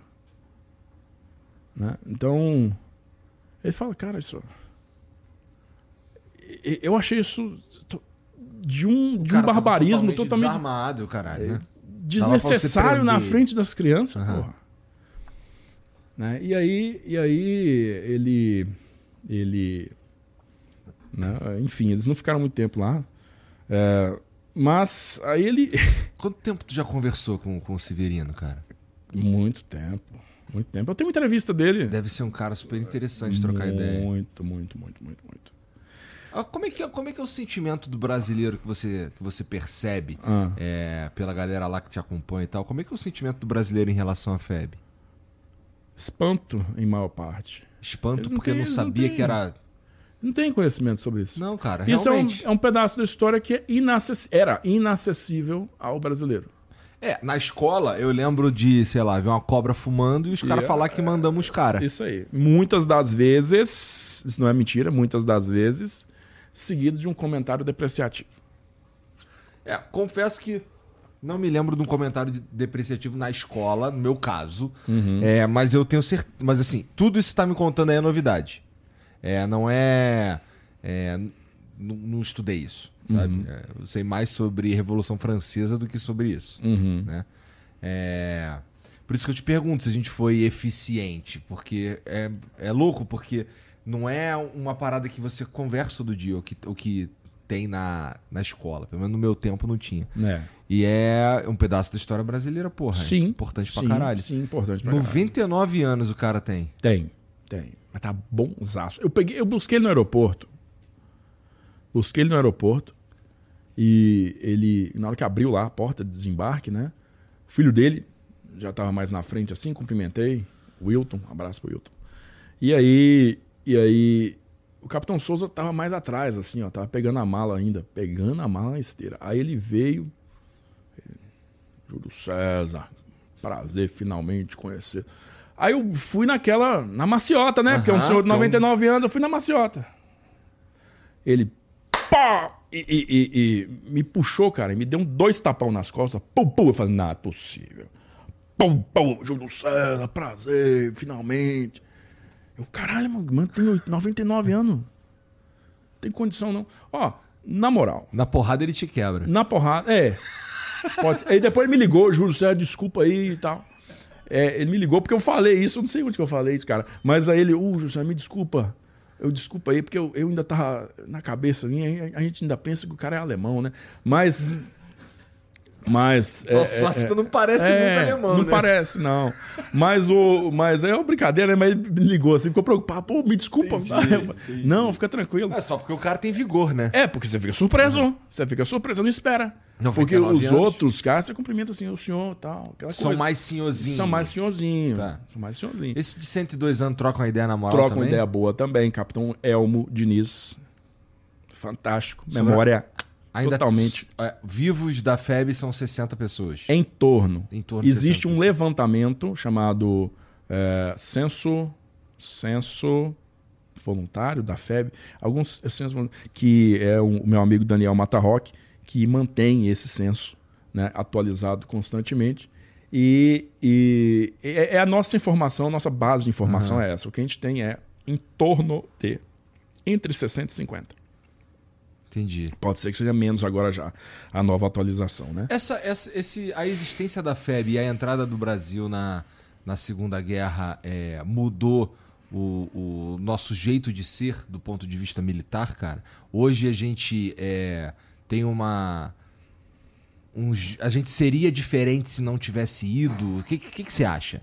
Você lembra que você me perguntou qual que foi o impacto? Mudou alguma coisa? Colaborou para alguma coisa? Eu te perguntei, que, que, que impacto que você quer saber? Para o final da guerra? Porque tem diversos impactos. E o que as pessoas não entendem é justamente esses outros impactos, isso que você perguntou agora. A gente seria diferente se a gente não tivesse tido a FEB? Sim. Para pior, provável. Por quê? É... Bom, se com a FEB é, eu fui. Eu, eu fui. É, eu fiz o, o, alistamento obrigatório lá e fiquei um ano no, no, quartel. Sim. Não dá pra dizer que eu era soldado, era vai, recruta, né? É. Soldado efetivo variável. É, exatamente. É... Eu sei que a gente é bom pra caralho de pintar meio fio e fazer que cria. Lavar uns banheiros. É. Porém, isso aí, isso aí. Sabe que é foda? Porque tu vê na comercial, no é. comercial, é. meu irmão, a lista vem se junto fazer Aí é o cara dando tiro, vai em rapel. Não, é, meu irmão, o cara, mulher, é. o cara desce. É. Ele desce de rapel de cabeça para baixo, moleque. Isso, isso. Ele, isso, sai, ele sai de dentro da poça, tem, tem, uma, tem um, um, um pântano. E aí tem uma planta, aí aquela planta levanta um soldado. Fica, tipo, Caralho, Schwarzenegger predador, cara. Eu vou fazer igual o Schwarzenegger. é. Tu então, vê um maluco é... pá, fazendo. Tu, eu quero descer do helicóptero de rapel é, de cabeça é. pra baixo, cara. Oh, claro. Mas chegar lá, não é bem aqui assim, essa vassoura é. e esse rastelo. Aí o brevê, vassouras e rastelos. Mas é uma cara que. Eu, eu, eu, vou te informar, assim, é. vamos colocar em outra perspectiva, tá? É. Vamos, vamos lembrar, vamos lembrar de onde acontecem as, os, os grandes conflitos. Onde que acontecem os grandes conflitos? Europa. Europa. É ali que acontecem os conflitos que a gente estuda. Uhum. Guerra dos Sete Anos, guerras napoleônicas, Primeira Guerra Mundial, Segunda Guerra Mundial. O núcleo da quebração de pau é a Europa. Você tem a América do Norte que Se mete. se mete, né? No século XIX, os Estados Unidos combateram para dentro. Você Aham, percebe aham. que foi para dentro, né? Ele, guerra civil, guerra contra os índios. Aquele negócio, vamos expandir o território, é sempre para guerra contra o, o México, pegar Texas e não sei o que, Califórnia. Né? Então, eh, foi para dentro. Foi só na virada do século que eles botaram a carinha deles para fora. Primeiro com a Espanha, 1898, depois Primeira Guerra Mundial e Segunda Guerra Mundial, particularmente Segunda Guerra Mundial. Mas sempre com, com o objetivo ah, de. E aqui eu posso estar falando merda. Hum. Mas com o objetivo de um- um- uma exposição a um controle ou uma- ser um jogador maior no mundo É, e grana. sempre. Sempre. Então. a- Pera, aí vamos fazer a observação. Ah, Grana sempre não é, não é uma, uma condicional norte-americana, não. Grana sempre. grana Não é sempre. só eles. É. Desculpa. Não adianta botar essa, essa, essa pecha só nos caras, não. Pregar o papelzinho nas costas deles, você só quer grana. Todo mundo, todo mundo quer grana. Até, na- até, por exemplo, nos conflitos. Por exemplo, nesses dois que a Bíblicos. gente. Hã? Os conflitos, eu achei que você fala conflitos bíblicos. Vamos Não. voltar lá atrás. Não, não, não. Tô falando, é, por exemplo, é, você acha que tem um componente de grana mais forte, um componente estratégico, por exemplo, da, é, de, de, de controle territorial e de proteção ao próprio território da Rússia e Ucrânia, por exemplo? É grana. No final das contas, é grana. É, é. Tá bom. e eu, eu, eu acho, eu acho. Pra você chegar da- do ponto A pra grana aqui, ponto B, você pode ir direto ou você pode fazer o percurso turístico Aham. e chegar lá. Mas é, é efetivamente é grana. Sevastopol, o que que é Sevastopol? É o porto de água quente Uhum. da Marinha Russa que fica no meio do Mar Negro.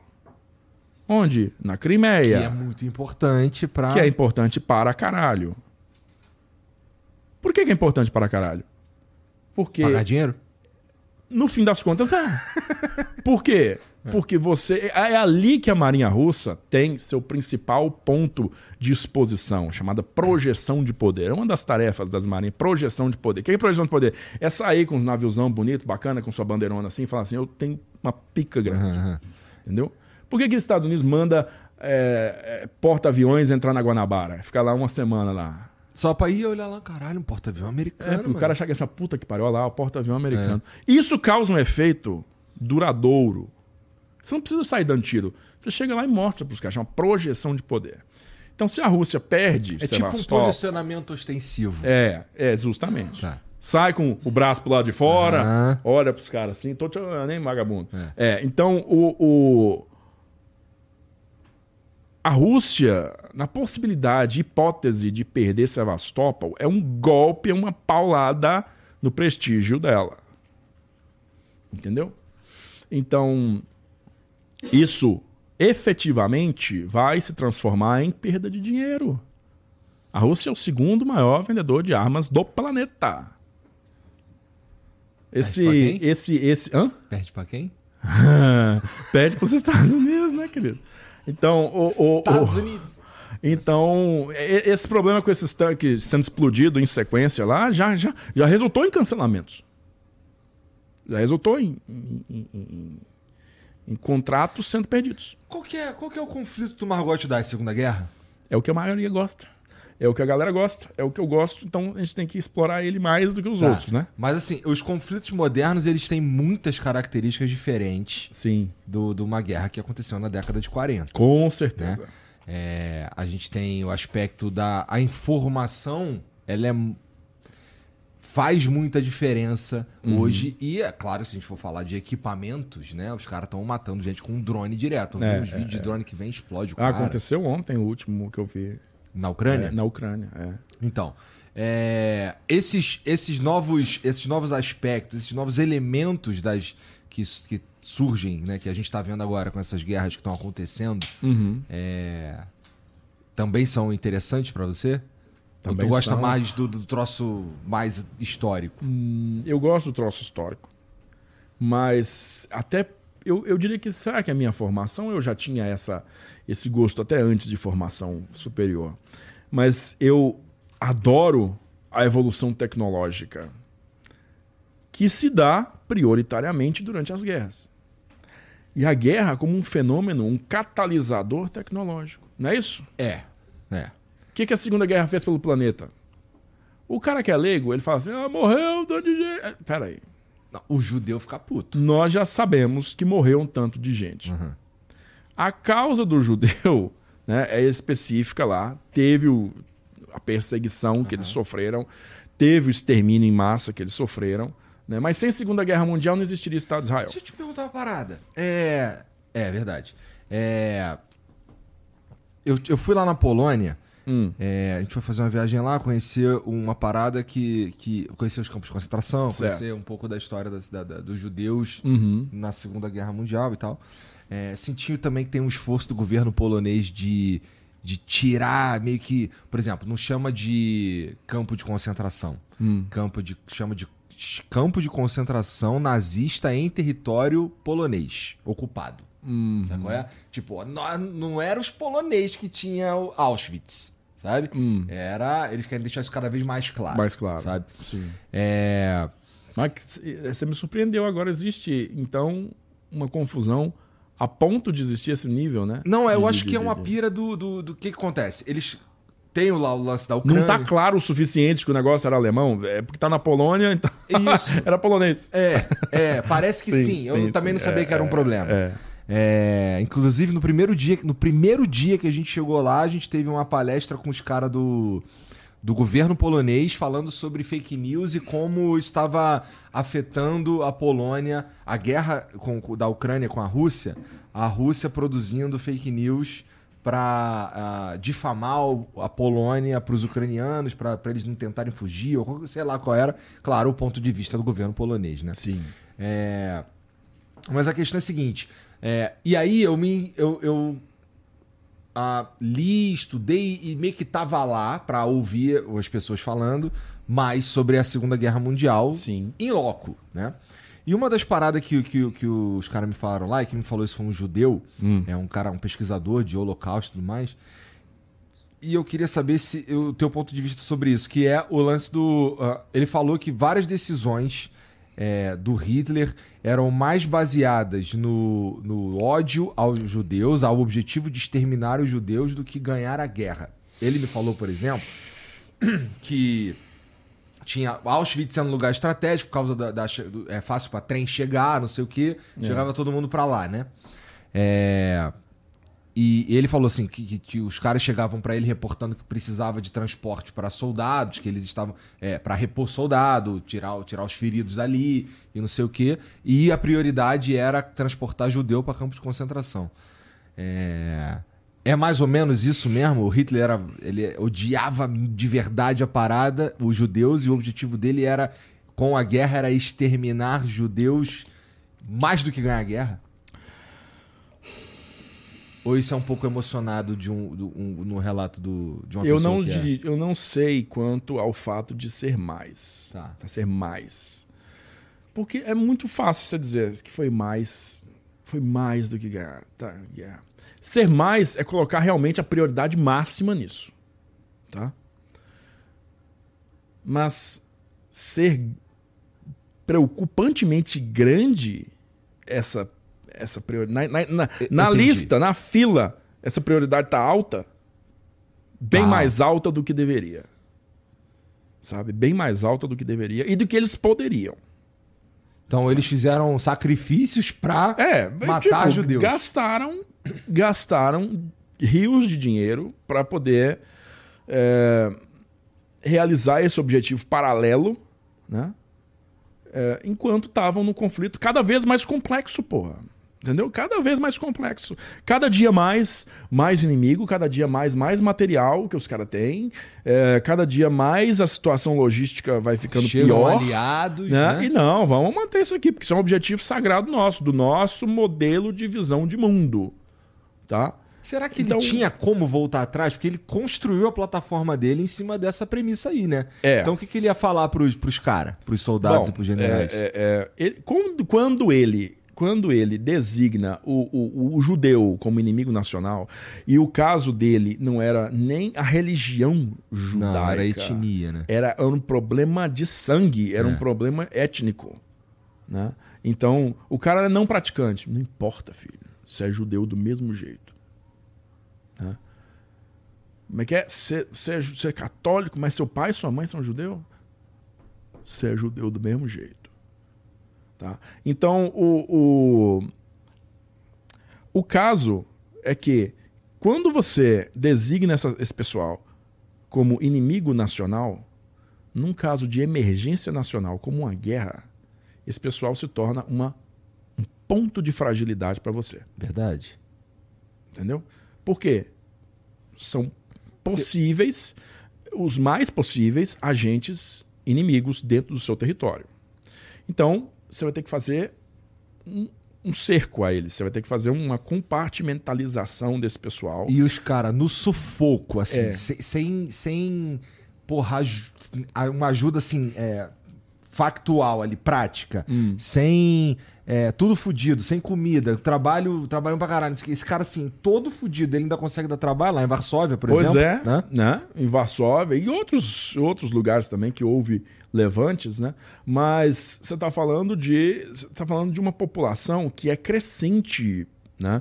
Sim. Você me coisa... concentrou ela, ela também, né? Uma coisa colocou... é você lidar com os judeus alemães. Mas, uma vez que eles assumiram o controle da Europa, todos os judeus da Europa são responsabilidade deles agora. Uhum. Judeu francês, judeu é, é, holandês, polonês. judeu grego, judeu polonês. É. Porra, velho, judeu iugoslavo. E quando esses caras começaram a atacar a União Soviética, judeu russo, quantos judeus tem na Rússia? Muito. Entendeu? Todos esses caras agora, na cabeça deles, são potenciais agentes inimigos. Não pode ficar correndo solto aí. Não pode, não pode. Então você tem duas alternativas agora. Prende, isola e mantém. Sua responsabilidade agora é providenciar cada grão de comida, cada gota de água que entra na boca desse pessoal, porque eles não podem fazer nada, não é isso? É, decisão, a decisão mais estúpida de todas foi construir. Bom, é, a ideia toda é uma ideia idiota, né? Mas é, construir a tua, a tua plataforma sobre isso é, um, é, é uma fraqueza. É. É uma burrice. Porque, é, né, eventualmente, você vai ser cobrado a respeito dessa sua promessa. Né? Você não disse que esses caras são os inimigos nacionais e tal. Uhum. E, e, uma coisa, assim, é. Uma coisa é, é, é você fazer promessas políticas. Né? A gente sabe que político faz promessa política e depois. Foda-se. Foda-se. Né? Foda-se. O Hitler decidiu cumprir a risca tudo que ele tinha prometido. Ele realmente odiava. É, um negócio de lá de verdade, né? É tipo, você quer comparar um, vamos um exemplo clássico aqui, o Mussolini. Mussolini não era racista. Mussolini, no governo fascista da Itália, não era racista. Não tinha componente racial. Até 1938 quando a Itália, isolada diplomaticamente, todo mundo ficou afastado dela depois que ela invadiu a Etiópia na África, ela conquistou, né? Ela, pô, antes ela tinha boas relações com a Inglaterra, tinha boas relações com a França, os e dois... fascista.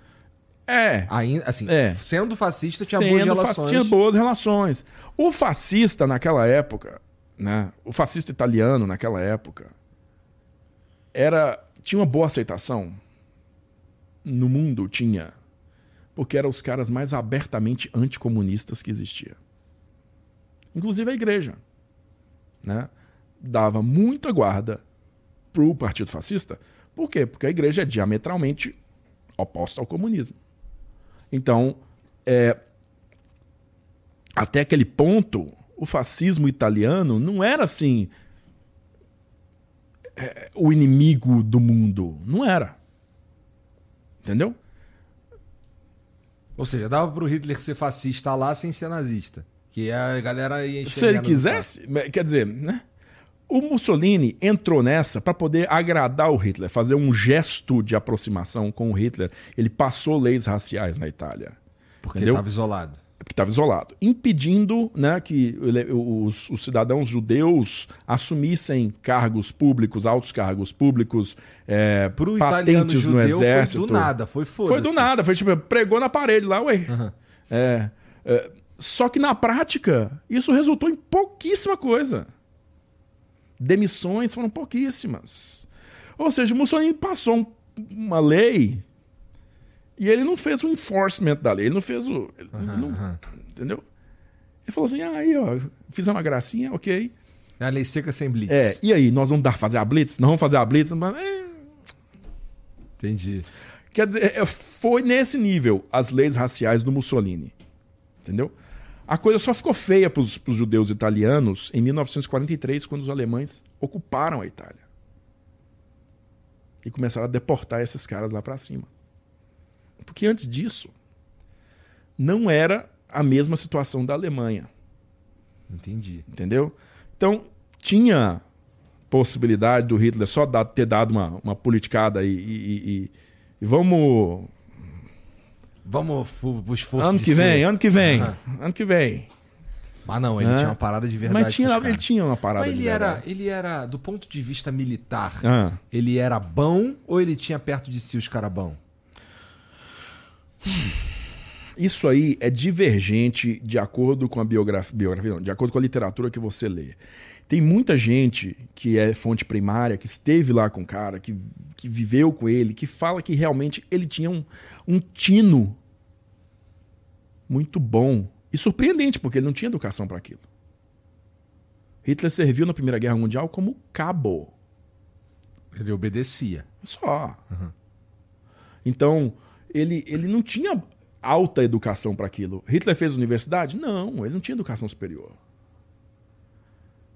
Então, ele tinha um, um tino, assim, acertado para muita coisa. Mas o que, que a gente viu de 41 para frente, principalmente dezembro de 41, quando ele demitiu o, o e ele assumiu a chefia do exército?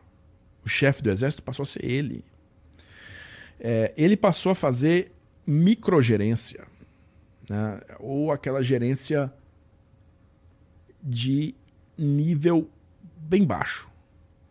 Ele, era um detalhe. queria interferir em detalhes. Né?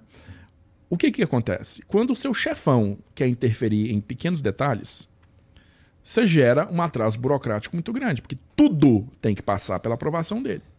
Não é isso? Tudo. Sim. Isso aconteceu numa janela de tempo bem parecida com o que o oposto aconteceu na União Soviética. O Stalin começou a fazer micromanagement, ele começou a fazer microgerência em 41. Ele quis fazer microgerência em 41. E deu merda atrás de merda. Por causa da burocracia que cria.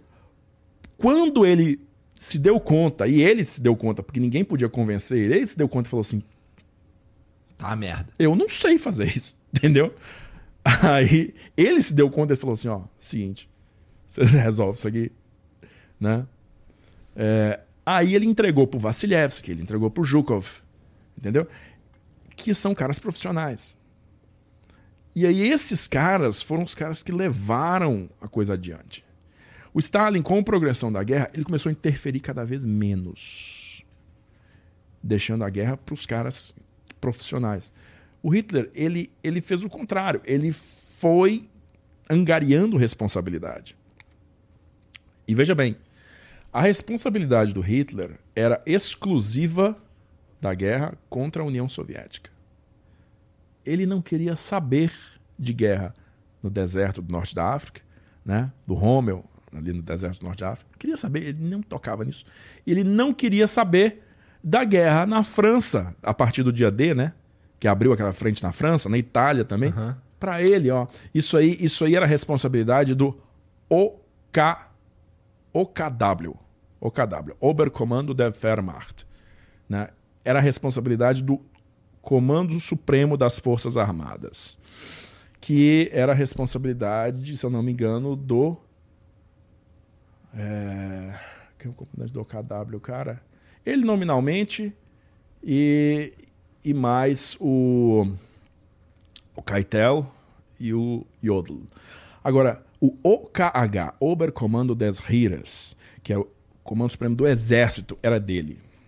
E o, e o Comando Supremo do Exército era o responsável exclusivo pela Frente Leste, pela Frente Russa. Então ele, se, ele tinha 100% da atenção dele naquilo ali. O Hitler tinha essa cegueira. ele não pensava em termos estratégicos fora do leste. O leste, para ele, é o único ponto realmente importante para a doutrina nacional socialista, que é o nazismo. Né? Porque é lá que ele enxerga o famoso espaço vital, o Lebensraum. É lá que ele enxerga isso. E isso é uma surpresa? O mundo inteiro sabia disso desde 1926, 7, quando Mein Kampf, o livro dele, foi lançado. Tá lá, ele explica tudo. A mais B mais C. Ele explica tudo. Tá claro. Essa. É, vamos lá. É, com o final da guerra, é, a, a, União Soviética ficou bem mais poderosa, mais forte, mais robusta, com mais prestígio, com mais tudo. É. é e é interessante porque teve uma ajuda americana. Aí, teve. Né? E aí a gente, uns anos depois, a gente chega no momento da Guerra Fria. Uhum. Tu estudou Guerra Fria também? Também. É. É... A pira ali era demonstrar quem que tá mandando no mundo. Justamente. A pira ali é o seguinte. Você tem dois sistemas agora que são antagonistas. Antagonistas, ah. água e óleo. Não se mistura, não tem como misturar. Comunismo e capitalismo, tá? Eles não se misturam. E são as duas grandes potências militares do mundo. Até o final da Segunda Guerra, queria se passar uma mentira de que existiam três grandes potências, que eram essas duas mais o Império Britânico, né? O Império Britânico saiu saiu com a calça na mão da Segunda Guerra Mundial. Tá? Porque saiu quebrado, devastado, devastado, território. território quebrado. Todo mundo agora queria independência. Keep calm, carry on, né? É. Então, começou na Índia, né? O Gandhi lá, um negócio que eles não podiam fazer nada, porque o Gandhi simplesmente sentava na rua e outros milhares de pessoas sentavam do lado dele, parava tudo e ficava ali até a, a, polícia inglesa passar por cima de todo mundo, matar um bocado de gente. E isso vai criando uma revolta de nível nacional e a Índia consegue a independência dela em 47. A Índia, que é o tesouro da coroa britânica, conseguindo o resto, foi por osmose, né? E aí e aí a Inglaterra foi o poder militar. O poder militar deles não é foi... é mais tão respeitado. Não, não é, não é. Hoje é que a gente chama Marinha Costeira, né? A Royal Navy hoje é a Marinha Costeira. Tem porta-aviões? Tem, mas só avião quebrado. Avião, não, porta-avião novo. Todo mundo sabe que a única parte que restou, que é braba ainda do, do da Inglaterra, é o 007. Só. Eu, eu temo pelo futuro do 007, cara. Por quê? Porque tá óbvio, né, mano? Que é um plano que esse negócio vai, cara. Meu Deus. Ué, tem que Eu não vi dinheiro, o último pô. filme do 007. Eu nem sei qual é. Eu já vi todos, menos o último. Eu não sei nem qual é o Eu último. sou fã de James Bond porque meu pai é fã de James Bond. E também me mostrava os filmes de James Bond. Então eu vi todos os filmes de James Todos, todos os filmes de James Bond. E eu ficava fazendo minhas notinhas, né? Esse aqui tem tal coisa, tal coisa. Esse filme é ruim. Não, esse filme é bom pra caramba. Só que esse último do James Bond, esse da Ana de Armas, eu não vi. Eu não sei qual é, pô. Eu não sei qual. Vê pra mim qual é o mas... último filme do, do 007 aí, já, que eu não sei qual é, não sei se eu vi. É, é, é, esqueci até o nome, alguma coisa de morrer outro dia? Não, é, não sei. Sem tempo pra morrer. Isso, eu não sem tempo. Também. Sem tempo?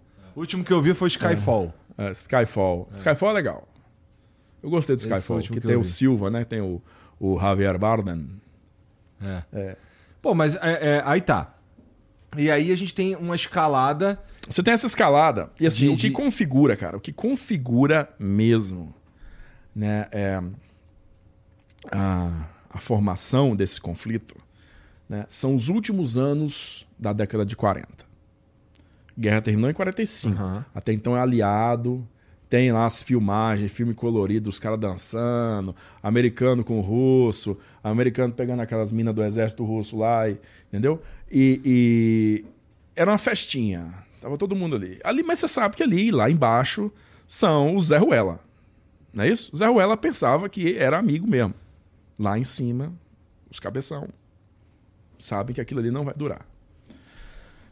Então, o, o o, a situação ela começa a, a ficar é, patente mesmo. Assim, ó, existe aqui uma, uma, uma certa uma desavença entre nós, né? Que é, é muito, muito, fundamental, que é o nosso sistema político. Nosso né? sistema político. A zona de ocupação russa na Europa inclui todos aqueles países do leste europeu. Né? E a coisa começa a, a ficar clara quando a Rússia ela começa a é, moldar, moldar como se fosse um titereiro, né? Um puppeteer ali, é, como se fosse isso, moldar a queda desses governos do leste europeu e sua transição para governos comunistas. Né? E, portanto, a sua junção à União Soviética. A União Soviética, é, não, não junção literal, né? absorção própria, mas, uma, mas uma, uma rede de estados satélites. Não é isso? Aliados mesmo. É tipo assim, vocês vão comer minha mão agora. Ele faz isso com a Polônia, ele faz isso com a Romênia, com a Hungria, com a Tchecoslováquia.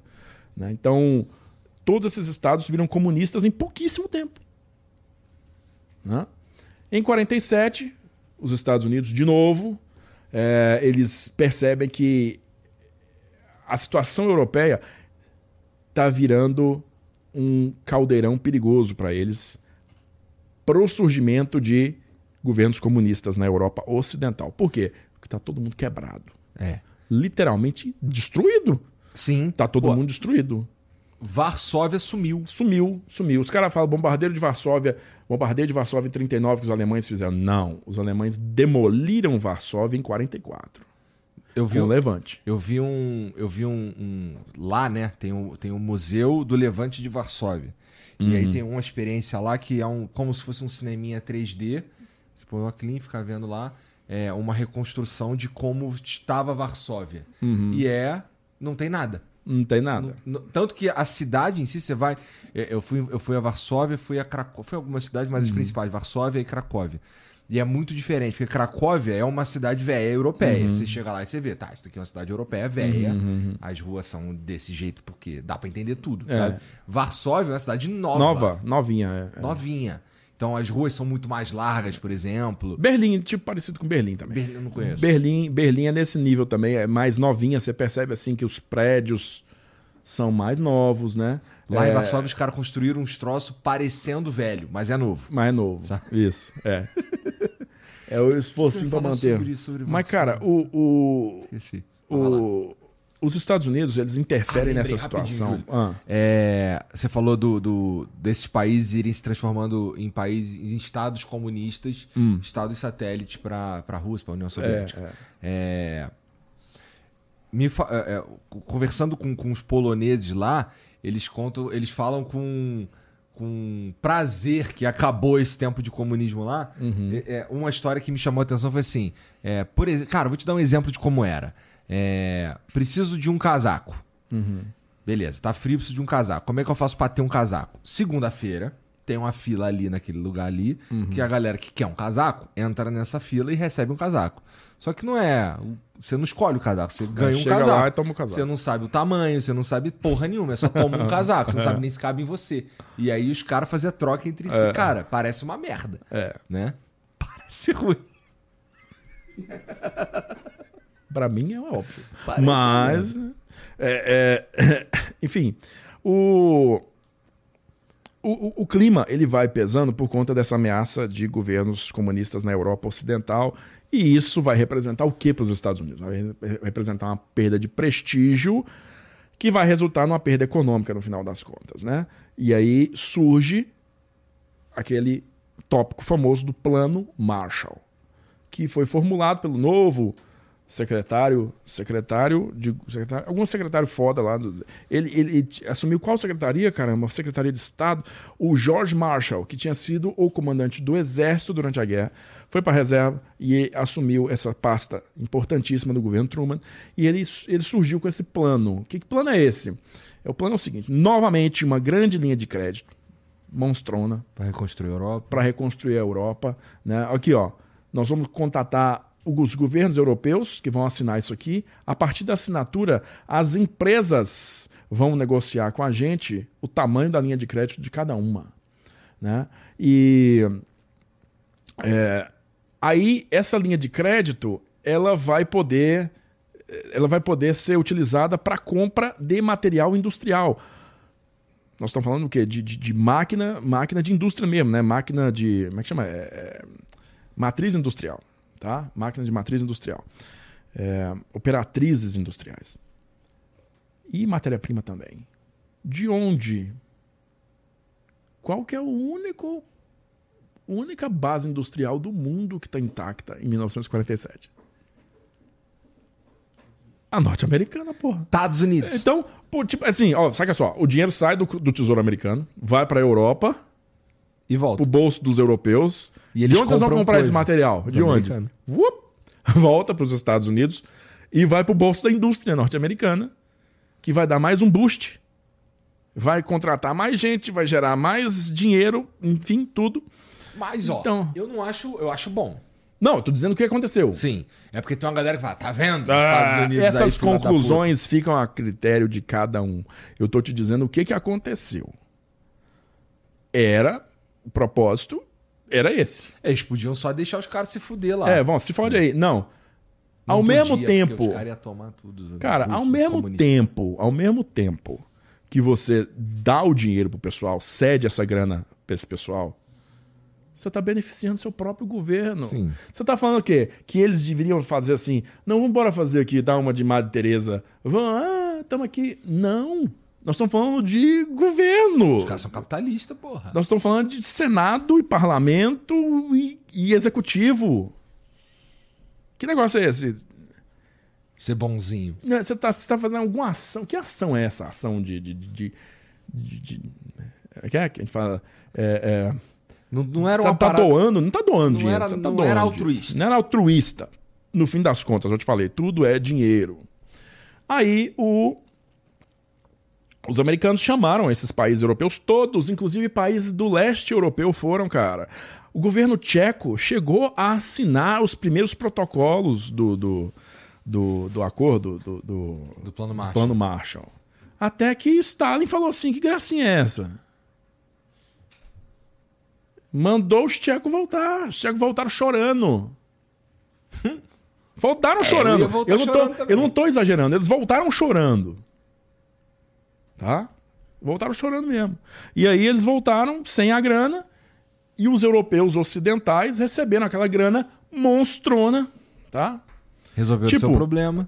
Tem um documentário, cara, excelente, chama The Cold War mesmo. É um documentário de uns 18 episódios. É grande pra caramba. E foi feito no começo dos anos 90, então tinha muita gente ainda viva bem, né, para poder uhum. falar. Ele é muito baseado em depoimentos mesmo. Tem lá o Giovanni Agnelli, uhum. presidente da Fiat, uhum. né? E o Agnelli fala assim: Pois é, nós tava quebrado, 47. E aí, porra, chegou aquela, aquela maré de dinheiro. E, mano, eu fui para os Estados Unidos eu comprei o que eu quis. Ele falando que ele reconstruiu a Fiat inteira com, com o dinheiro do maquinário né, do plano Marshall e dinheiro ah. do plano Marshall. E o Agnelli, tipo, ele fala assim, pô, aquilo ali mudou as coisas pra gente, né? Então, ele, ele, ele, de novo, ele reergueu a Fiat, transformou a Fiat no maior conglomerado automobilístico da Itália. Hoje, o quê? Não sei se é o maior do mundo, né? Comprou, Eu acho que é o maior do mundo. Comprou Comprou. Chrysler? Comprou a Chrysler? Ah, sei lá, sei que a Ferrari é deles. É, a Ferrari é deles. Mas eu acho que eles compraram uma das três grandes lá nos Estados Unidos. Comprou a Chrysler. Eu não creio. Sei, é. Não sei, posso estar falando bobagem. Mas comprou uma dessas grandonas aí também. Sei que a Fiat é monstrona hoje por conta desse começo, recomeço deles, né? Então. É para você ter ideia do quanto que isso influenciou o, o reerguimento da Europa, né? A Europa, em pouco tempo ocidental, se transformou naquele naquele boom né, capitalista. Uhum. A Alemanha Ocidental agigantou pra caramba, né?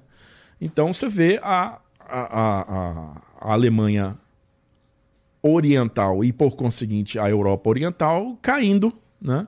Até porque política soviética, cara, é, fez com que esses países da Europa Ocidental, Oriental pagassem compensação de guerra. Você vê, os caras estavam destruídos e eles tiveram que pagar compensações de guerra para a União Soviética. Né? E o, o Molotov, né, o Vyacheslav Molotov, que era o, o, ministro de Relações Exteriores do Stalin, ele criou um plano chamado Plano Molotov. Mas era um negócio, assim, que tinha só no nome, né? A, a, a mesma intenção de ser o plano Marshall, que na verdade liberou, assim, é, material feito na União Soviética para ser implementado nesses países, né? Já que não tinha que dinheiro. O que você quer dinheiro? É não te caralho. dou logo aqui os pré-moldados. Um é, vai casar com sapato? É. Né? Então, chapéu, pode ser. Então, aí começou a criar essa diferença. Você vê que essa diferença ela vai sendo criada logo aí. E essa diferença ela vai sendo criada, vai ser, vai ser tão rápida, né? É, o começo dessa, dessa diferença, que em 48, 48, creio que é 48, 48, o Stalin manda fechar Berlim Oriental. Ocidental. Tá? Manda fechar Berlim Ocidental. Tá? Você consegue um mapa da. Você consegue um mapa da. De Berlim. Que Berlim, Berlim Ocidental ficava no meio da Alemanha Oriental, né? Veio a Alemanha Oriental, a Alemanha Ocidental. Vamos, pega um mapa aí pra gente que eu consigo explicar beleza pra vocês aqui. Stalin já percebeu nessa época. Essa aqui mesmo acho que dá. Ele já percebeu nessa época aí. É, aumenta ele um pouquinho que eu acho que o pessoal em casa não vai conseguir ver. Ele é pequenininho, né? Mas, mas é só aumentar aí. Aí, dá um, um zoom. Aí, beleza. Tá vendo ali? No meio da Alemanha Oriental tinha esse enclave ocidental que era Berlim Ocidental. E até essa época, cara, Berlim Ocidental, que era basicamente norte-americana, né, uma zona de ocupação norte-americana, ela era suprida por estrada, né, que saía dali da região ocidental e passava, os caminhões passavam para suprir Berlim Ocidental. O que, que o Stalin fez? Fechou as estradas, mandou fechar todo o acesso terrestre a Berlim Ocidental para poder fazer o quê? Para poder sufocar a cidade e forçar os americanos a saírem de lá que, que os Estados Unidos decidiu Quem fazer? Teve essa ideia de merda. Isso parece uma ideia de merda. Porra, como é que tu bota uma ilha de um sistema político e financeiro diverso dentro dos caras lá e espera que isso dê certo? Não faz nenhum sentido. Parece, parece certo. mais uma provocação do que qualquer outra coisa. É, mas deu certo, né? Então, até o final. Então, o mar maluco, o mar maluco. O mar é maluco que... é que quando caiu, foi o ocidental que isso, dominou essa. É isso, isso é mas, é, é mas seguinte, isso demonstra mesmo que, isso que demonstra, o outro, isso, o outro é, sistema isso tá é um fudido. sistema claro, isso é um atestado claro. E agora a galera vai ficar nervosa. Ah. Vai, isso é um atestado claro. De, isso aqui foi definido na conferência de Yalta. Yalta foi em fevereiro de 1945, tá? Lá na União Soviética. Lá no, no, no, no sulzinho ali da União Soviética, na, nas costas do Mar Negro, essa cidadezinha de Yalta, cidade costeira. É, tava Stalin, tava Churchill, tava Roosevelt, presidente norte-americano. Roosevelt, inclusive, tava o pau da rabiola. Eu ia morrer dois meses depois. É, foi lá que foi definida essas fronteiras aqui, ó. Né? Por que, que a porção ocidental ela é bem maior que a oriental? Sabe por quê? Por quê? Porque, na verdade, essa porção ocidental aqui ela foi dividida entre zonas de ocupação norte-americana, britânica e francesa. Tá? Logo depois da guerra, os britânicos e franceses abriram mão do seu controle e deram tudo para os americanos. Então foi dividida a Alemanha em quatro partes. Inclusive Berlim, que era a capital, Berlim, que era a capital, que estava dentro da Alemanha Oriental, que foi conquistada pelo Exército Vermelho, que naquela época, naquela época já existia um consenso, né, ou pelo menos um princípio de consenso no exército americano de deixar o exército vermelho conquistar Berlim. Não, não, não fazer, vamos, vamos correr para ver quem chega primeiro. Não, não, ele fala, não, deixa eles, porque isso aqui vai ser um, um vespeiro e eu não vou justificar 50 mil americanos mortos para tomar uma cidade. Não, não, deixa eles se fuder. Então, os, os russos tiveram essa, essa prerrogativa de tomar Berlim. Mas mesmo assim você percebe que o Stalin abriu mão de metade de Berlim. Tá vendo? Uhum. Que na verdade eu acho que era até mais do que é mais do que metade de Berlim, sim. Porque, de novo, foi partido em três zonas de ocupação: americana, americana, francesa e inglesa, tá? no meio. Isso, isso é um atestado de que o Stalin não tinha pleno, pleno controle sobre todo o arsenal dele, todo, toda a força militar dele. Ele devia sim, ele devia sim uma uma suavizada, sabe? Vamos pegar leve com, com os americanos. Vamos pegar leve com os americanos. Por quê? Porque ele estava recebendo material de guerra dos Estados Unidos, porra. Tem ali um. Porra, tem que conceder aqui, né? Não tem, tem que conceder, jeito. cara. Tem que conceder. Porque se, se eu pudesse, se eu, se eu desse conta de fazer tudo do meu jeito, só do meu jeito, eu não iria fazer isso. Entendeu? Cara, foi meus meninos que morreram para tomar essa cidade. Entendeu? Só não vou ficar se não tiver jeito mesmo. É, não tem jeito. Então os caras falam: não, nós vamos partir a capital em quatro. Tá bom, Stalin? Não tá, né? Fazer o quê, né? E aí, não... quando eles sufocam. Foi em que ano que eles tentaram 48 sufocar? 48 por aí. Foi 48. Ele tentou sufocar e os americanos falaram o seguinte: então você não vai deixar a gente suprir por chão, eu vou suprir pelo ar. Aí eles montaram a ponte aérea de Berlim, né?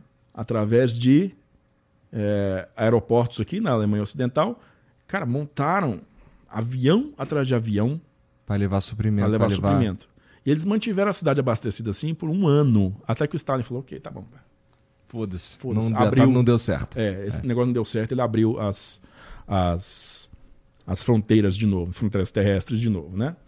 Então, esse cenário aí ainda é um cenário, esse cenário ainda é um cenário do Stalin com o pé atrás. Tá? Ele estava fragilizado nessa época aí. Por quê? Principalmente por uma razão. Os Estados Unidos têm uma coisa que ele não tem. Grana. É, não contava com isso. Então são duas coisas. Mas, é... não, é o quê? Não sei o quê. Bomba atômica. É verdade. É. É verdade. Puta, não. isso daí faz toda a diferença no jogo. Faz uma diferença na porra, é. porque é o seguinte: Stalin podia mandar os caças dele abater os aviões. Mas ele não é maluco. Ele não é doido. É. Você é doido? Você tá ficando doido? Tá bebendo? Não. Então, deixa esses caras passar, né? Os caras estouraram um pouquinho mais longe, né? Então, é. longe aqui é fácil. Então, teve casos registrados de caças soviéticos fazendo passagem próxima, sabe? Para assustar os pilotos, desestabilizar o avião, mas nunca abriram fogo contra esses aviões. Por quê? Porque o Stalin não tinha bomba atômica nessa época. Ele foi explodir a bomba atômica dele em 49. A primeira. Entendi. Então. Faz todo sentido mesmo. É. Isso muda o jogo, a verdade é essa. É, isso muda o jogo completamente. É, uma, é, o, é o game changer, né? Completo. E. Ah, tu acha que geral tinha que ter uma bomba atômica? Tipo o Enéas falando que o Brasil tinha que ter uma bomba atômica. Eita. Você tem duas horas para explicar? tu acha que é uma Cara, ideia? eu não consigo explicar os shorts. É, é assim. É. É, é... Brasil poderia ter uma bomba atômica? Poderia. Se tivesse seguido o caminho de 35, 40 anos atrás, deveria. É. Deveria. Hoje. Hoje já passou esse. esse a esse... janelinha de tempo, o é. cavalo encelado já passou sabe? Mas, mas poderia, não deveria, é muito, deveria. Não é muito a nossa proposta. Bom, pelo menos assim, não é a proposta que o Estado brasileiro decidiu seguir, né? A gente, é, por estar num lugar... A gente tem... A verdade é que a gente não tem conflito, assim, toda hora, né? A gente não tem umas guerras de grande escala que eu precisaria dessa bomba, não sei o quê. Consigo entender o lance de, é, com uma bomba eu tenho um poder de barganha maior. Muito no, maior, muito, muito, maior. maior. Tem, é... Claro que sim. Mas a gente é, escolheu um caminho diplomático, talvez. Né? Fomos pressionados Fomos a esse caminho por uma é. fragilidade é. interna. Essa fragilidade interna nos forçou a, a seguir esse caminho. Né? seguir esse caminho. O país estava miseravelmente quebrado no final dos anos 80, não é isso? Década perdida. Uhum. Redemocratizar, redemocratizado é, com o governo, primeiro governo eleito, né? Fernando Collor. Sarney não foi eleito. Pelo povo não foi. Sarney era vice de Tancredo Neves, que foi eleito pelo parlamento, eleição indireta. Então, o primeiro presidente eleito pelo povo foi. Sarney deve Collor. ter levado um susto quando ele virou presidente, né? É, o eu. Quer dizer. Tava ali só. Ou fez que nem tem uma lenda do Trump, que quando, quando ele foi eleito, ele tava sentado aqui assim. É uma lenda. Hum. Ele tava sentado e falou: É isso então. Eu sou um escolhido de Deus. Não era pra eu ser presidente, eu sou Só empresário. pode, só pode. Eu sou escolhido de Deus. Sarney já pensou? Entrou na mesma pira. Mano, cara, vira presidente, não era isso. Eu ia, eu ia ser o vice. O vice no Brasil é. É tipo um turista, é, pô. fica- Fica é, ali. o vice- representa, o, pro- representa o presidente nas aberturas Isso. da feirinha de não sei o quê. Ele é diferente de um vice americano, que tem É. suas funções, né? O Sim. vice brasileiro, ele é um substituto, basicamente. né? É. Ele não tem função. Abriu a fábrica de não sei onde, processamento É. suíno, ele vai lá e abre a É, fábrica. é. Mas- E aí ele virou presidente. Deve ter sido um caralho, meu irmão. Puta merda. que fudeu agora. É. Mas sim, na época da redemocratização, Brasil quebrado. Que Brasil quebrado. A gente, E- a gente, e- é, cresceu pra caralho durante 50 anos, depois foi tudo pro caralho, né? Foi tudo pro caralho, mas decisões políticas Isso. seguidas. Né? E aí, o Fernando Collor assumiu o Brasil com a missão de, de reinserir o Brasil no mundo, né? Reinserir o Brasil na economia global. Né? Porque, eh, devido aos compromissos do governo militar com o- o- os Estados Unidos e o, o- ocidentalismo, né? É, o, o Brasil ele não tinha relações diplomáticas com a União Soviética. né? É, ele, ele tinha uma política mercantil muito restritiva. A gente não importava muita coisa.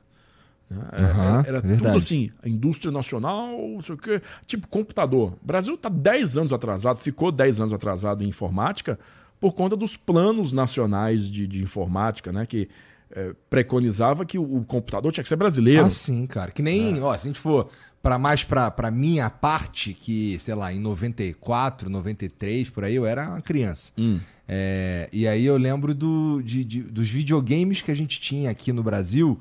É, eram cop, era tipo tecnologia roubada É. de outros lugares, tipo o Sim. japonês, que é o com a Nintendo, por exemplo. Então a gente teve Dynavision, Turbo Game, É, Phantom, justamente. Phantom, o era tudo clone Desses videogames. do Famicom, É, é. Do, do japonês. Mas era brasileiro. era brasileiro. E aí você tinha também é, a mesma coisa com a informática, né? Os computadores eram cópias. Cópias descaradas do que tinha lá fora. Né? Então a gente, não, a gente não aqui. avançava, a gente É, copiava. copiava, ou seja, você está sempre um passo atrás, no mínimo, um passo atrás.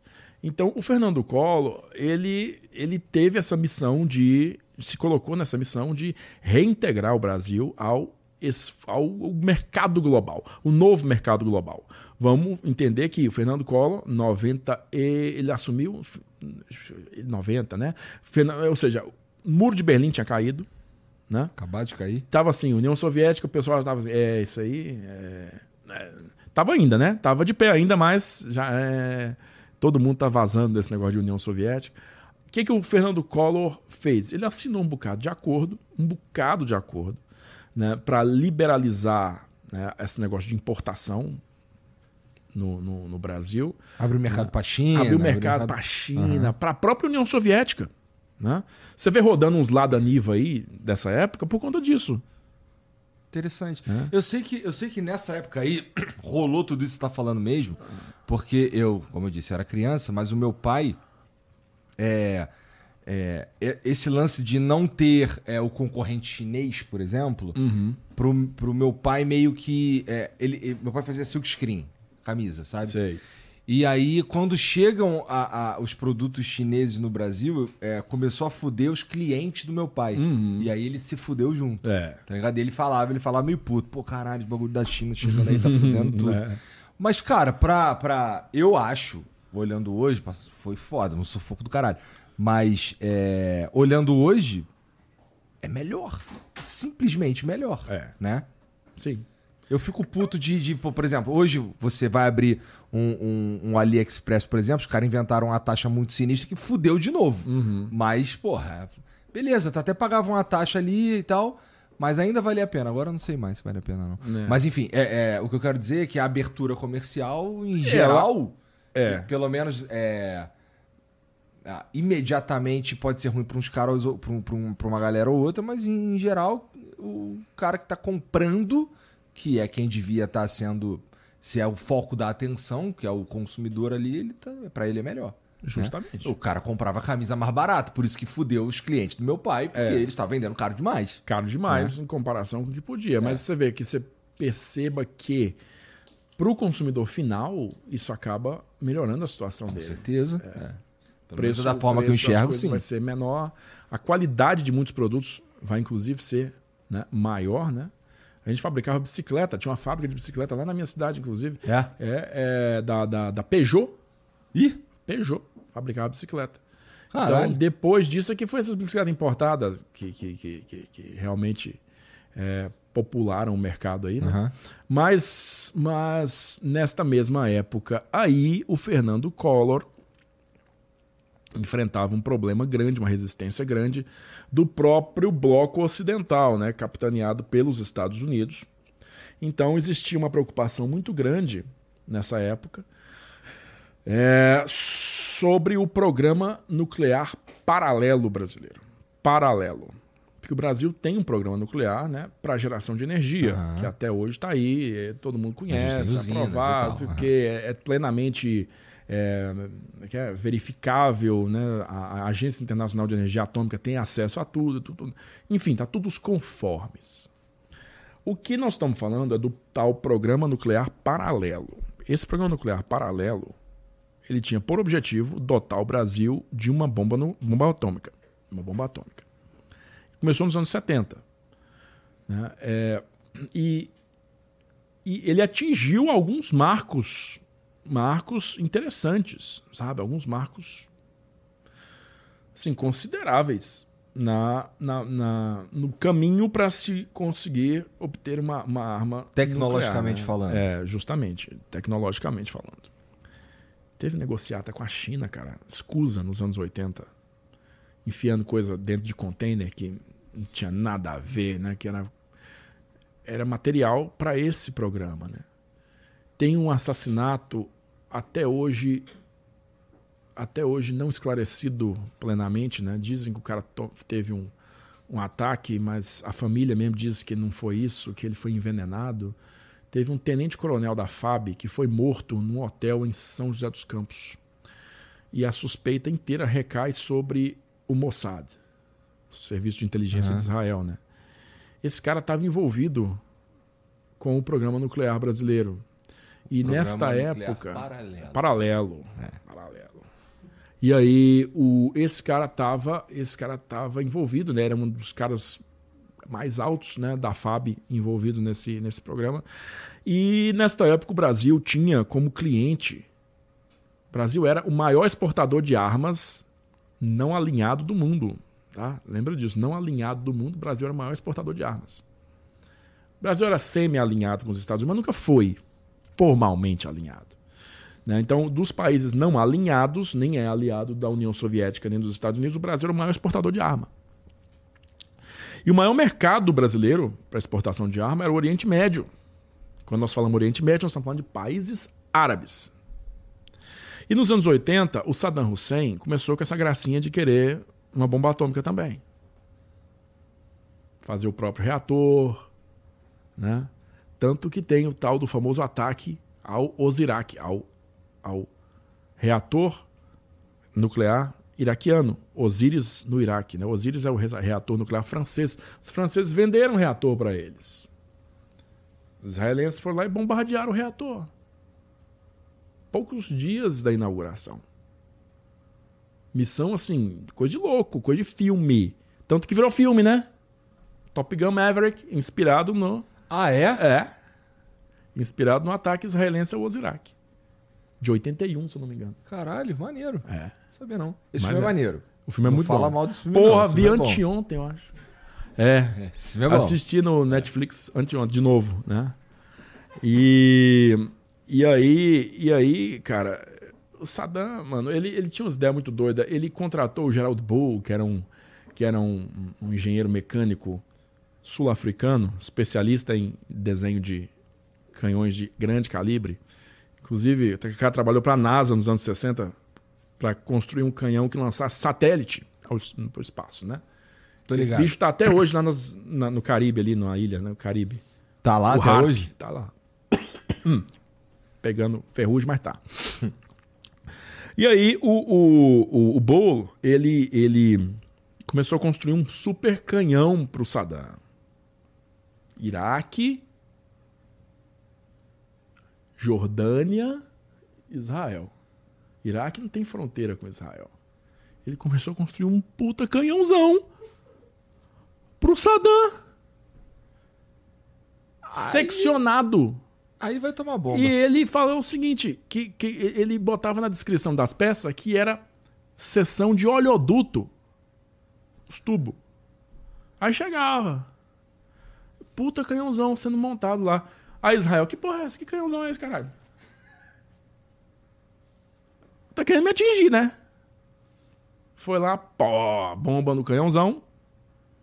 Pegou o Gerald Bull na entrada do apartamento dele em Bruxelas, tiro na cara.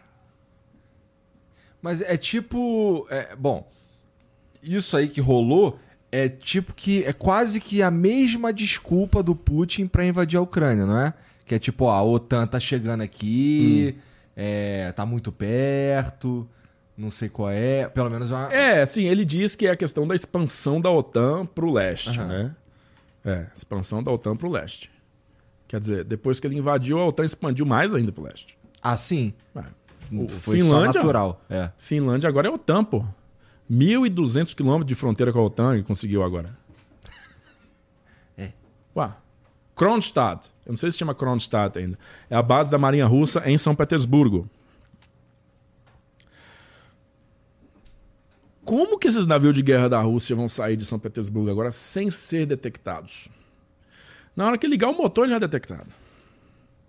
Se você ver o mapa, Ele piorou pra ele mesmo. É, assim- piorou. Ele acelerou. Se o problema é OTAN indo pro leste, piorou. É, ele acelerou. Porque provavelmente ia rolar, mas ele acelerou. Consegue abrir o Google Maps lá em São Petersburgo?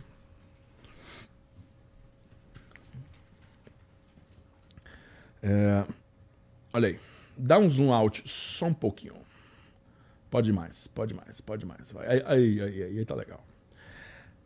É, Estônia, Letônia e Lituânia são países da OTAN, tá? Aham. Mas Helsinki e Estocolmo, que é Finlândia e Suécia, não. Dá um zoom out mais ainda, por gentileza. Pra fora. Pra fora, é isso. Pra fora, pra fora. Beleza. Até aí, aí tá ótimo. Até eles chegarem ali, ó, em Copenhague, tá? E passar pelo estreito, estreito que separa os- o, o, o, o Báltico do Mar do Norte, ali, ali, ali em Copenhague, tá vendo? Toda a margem norte, toda a margem norte era neutra. A margem sul é toda OTAN, tá? Menos Kaliningrado ali, que é aquela, aquela porçãozinha de terra entre Gdansk e a Lituânia, Tá. que tá sem nome, é Kaliningrado. Ali é Rússia. Então, você tem São Petersburgo né, e a base de Kaliningrado, as duas com a margem norte inteirinha neutra até você chegar ali. Movimentação de navio, né? ou seja, é muito mais tranquila até esse ponto. Nesse ponto, porque a, a introdução da Suécia na OTAN é questão de tempo, né? Questão burocrática, porque eles já fizeram todo o protocolo de, de entrada e está quase sendo aprovado, né? Vai transformar todo o Báltico, toda gota de água do Báltico. Em, Em OTAN. Coisa de OTAN. É. Então, é, o navio russo que sai de São Petersburgo, ele já vai passar por um- uma rede de radares ali, ó, na, na- em Helsinki, que já vai dar direcionamento, já vai dar vetor, já vai dar, enfim, Militarmente vai ele tirar foto. ali. É. E, e se, for- e se for de verdade? E se for pra valer? O que, que vai acontecer? Aí vai chegar ali em, em Estocolmo. Aquela ilha no meio do Báltico ali, ó, debaixo de Estocolmo, chama Gotemburgo. Tá? Gotemburgo. É, é totalmente militarizada pela Suécia. Vai deixar de ser um, um Forças Armadas neutras para ser Pra OTAN. ser OTAN. Isso aí. Agora, agora é, deixa eu ver um pouquinho mais ao sul aí, Jean, esse mapa. Gotemburgo tá ali, tá, né? Ali, ó. É, é Go- Ah, mas- não, ali, ali ó, a Ucrânia. Falei ali, ó. errado o nome da ilha. Hum. O que, que é? Eu falei errado o nome da ilha. Aproxima ali, pra, por gentileza, desculpa.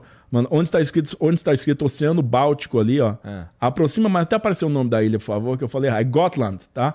É, eu falei Gotemburgo. Gotemburgo fica ali do outro lado, é Gotland. É, é o nome da ilha é Gotland. Gotemburgo, tá, Gotland. Tá, totalmente enfim, militarizado pela Suécia, que vai virar OTAN agora. Vai virar OTAN agora, é. Aí o que, que a Rússia está fazendo é pegando aquele acesso ao, ao, à parte de baixo ali da Ucrânia, né? Uhum. É isso que eles estão tentando. Que, que, bom, que é, é, é, tipo, é completamente negado, e a galera que, que, que né, enfim, vai, vai dizer que não é, mas Sevastopol, tá aqui embaixo, a base naval que eu te falei, uhum. né? Ela é a base naval. Novorossiysk até que tem uma base naval menor, mas ela é a base naval russa no Mar Negro desde o final do século XVIII, quando a Catarina conquistou essa área aí uhum. dos turcos. Tá? É, isso já passou por cerco diversas vezes, já foi conquistado diversas vezes. Os russos gastaram fundos, imundos de dinheiro. E, e olha alta ali que eu te falei, a conferência foi alta, tá vendo ali embaixo? Uhum. Mas enfim, vamos lá. É, isso, isso, é super importante para eles, Sevastopol, super importante para eles. Está no meio do Mar Negro, uma posição dominante mesmo. É, tem uma característica interessante. É, a, a Crimeia, que é essa pedaço de terra, né? a Crimeia, esse pedaço de terra que está Sevastopol aí, que está cercado ali por pontilhado dos dois uhum, lados, né? Uhum. É, a Crimeia não tem fonte de água potável dela. Ou muito pouco, tá? Ou seja, ela não é autossuficiente em água potável. De onde vem a água potável da Crimeia? Ela vem de Kherson. Tá? Vem de Kherson. Uhum, que é um pouquinho acima ali. Que está ali, né? Uhum. De onde que sai essa água potável de Kherson? Sai do Dnieper, que é esse mega riozão que você está vendo cortando uhum. a Ucrânia no meio.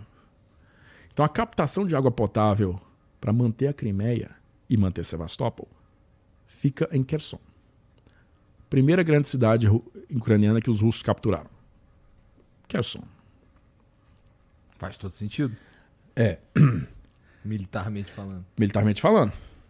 Existe um único acesso terrestre à Rússia para a Crimeia. Qual que é esse único acesso terrestre da Rússia para a Crimeia? Porque ali em cima era fronteira fronteira ucraniana, né? Uhum, o único uhum. acesso russo é a ponte de Kerch. Uhum.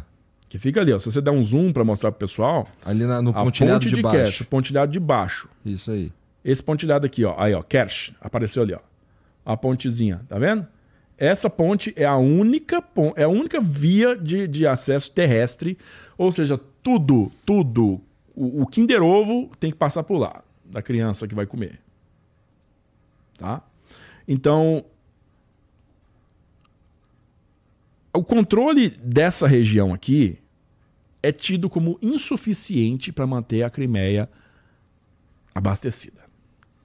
Tá? É, para isso, para isso seria necessário a criação de uma ponte terrestre para a Crimeia. Ponte terrestre. Agora afasta, por gentileza. Hum. Vê na Ucrânia ali se a gente consegue ver as delimitações das regiões, cara. Numa certa altura aí você vai conseguir ver as delimitações das regiões. Aí, aí, aí, ó. Tem aqueles pequenos pontilhadinhos ali, né, uhum. é, Igor? Então, é o seguinte. É, para você construir uma ponte terrestre, puxa para cá assim um pouco, para a gente ver a fronteira. Aí, aí, perfeito. É, a ponte terrestre para a Crimeia, ela tem que passar ali, ó, de, de... Precisa de uma tripa de terreno ali. Você precisa né? de uma tripa de terreno, justamente, passando aqui do sul da Rússia, tá vendo? Donetsk, ali tem uma cidade chamada Donetsk uhum. na fronteira ali, ó. Mas tem essa Donetsk maior aqui também, que é na Ucrânia, né? Uhum. Então você tem Luhansk e Donetsk. Luhansk e Donetsk são duas regiões fronteiriças com a Rússia, né? Que são regiões rebeldes desde 2014. Os russos implementaram lá governos pró-Rússia. Então, eles hoje são pró-Rússia, inclusive são independentes, né? A Rússia deu para eles independência. São República de Luhansk e República de Donetsk. Ninguém reconhece isso, só a Coreia do Norte. Mas está valendo. Né? Entendi. E aí, o, o, em seguida, os russos realizaram dois. Dois. é é? Dois referendos. Dois referendos, duas votações populares para legitimar a independência de outras duas regiões. Quais? Zaporizhia, que está ali no meio, e Kherson. Tá? tá. Então, você está vendo um, dois, três, quatro, dando acesso à Crimeia pelo norte. Os caras não estão de bobeira, não. Não. Eles pegaram exatamente o que eles precisam. São- É o corredor terrestre para a Crimeia. Tá? Então, ali é o Estreito de Perekop. Tem diversas estradas e ferrovias, né?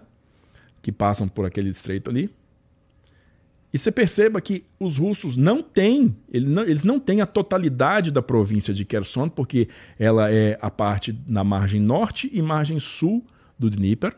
E eles também não têm a província de Zaporizhia inteira, nem a cidade de Zaporizhia é deles. Né? É, eles não têm a província inteira e mesmo assim eles declararam ela independente. É muita marra, né? Tá, Que é, quem sou eu? Quem sou eu para saber a verdade, né? É, bom.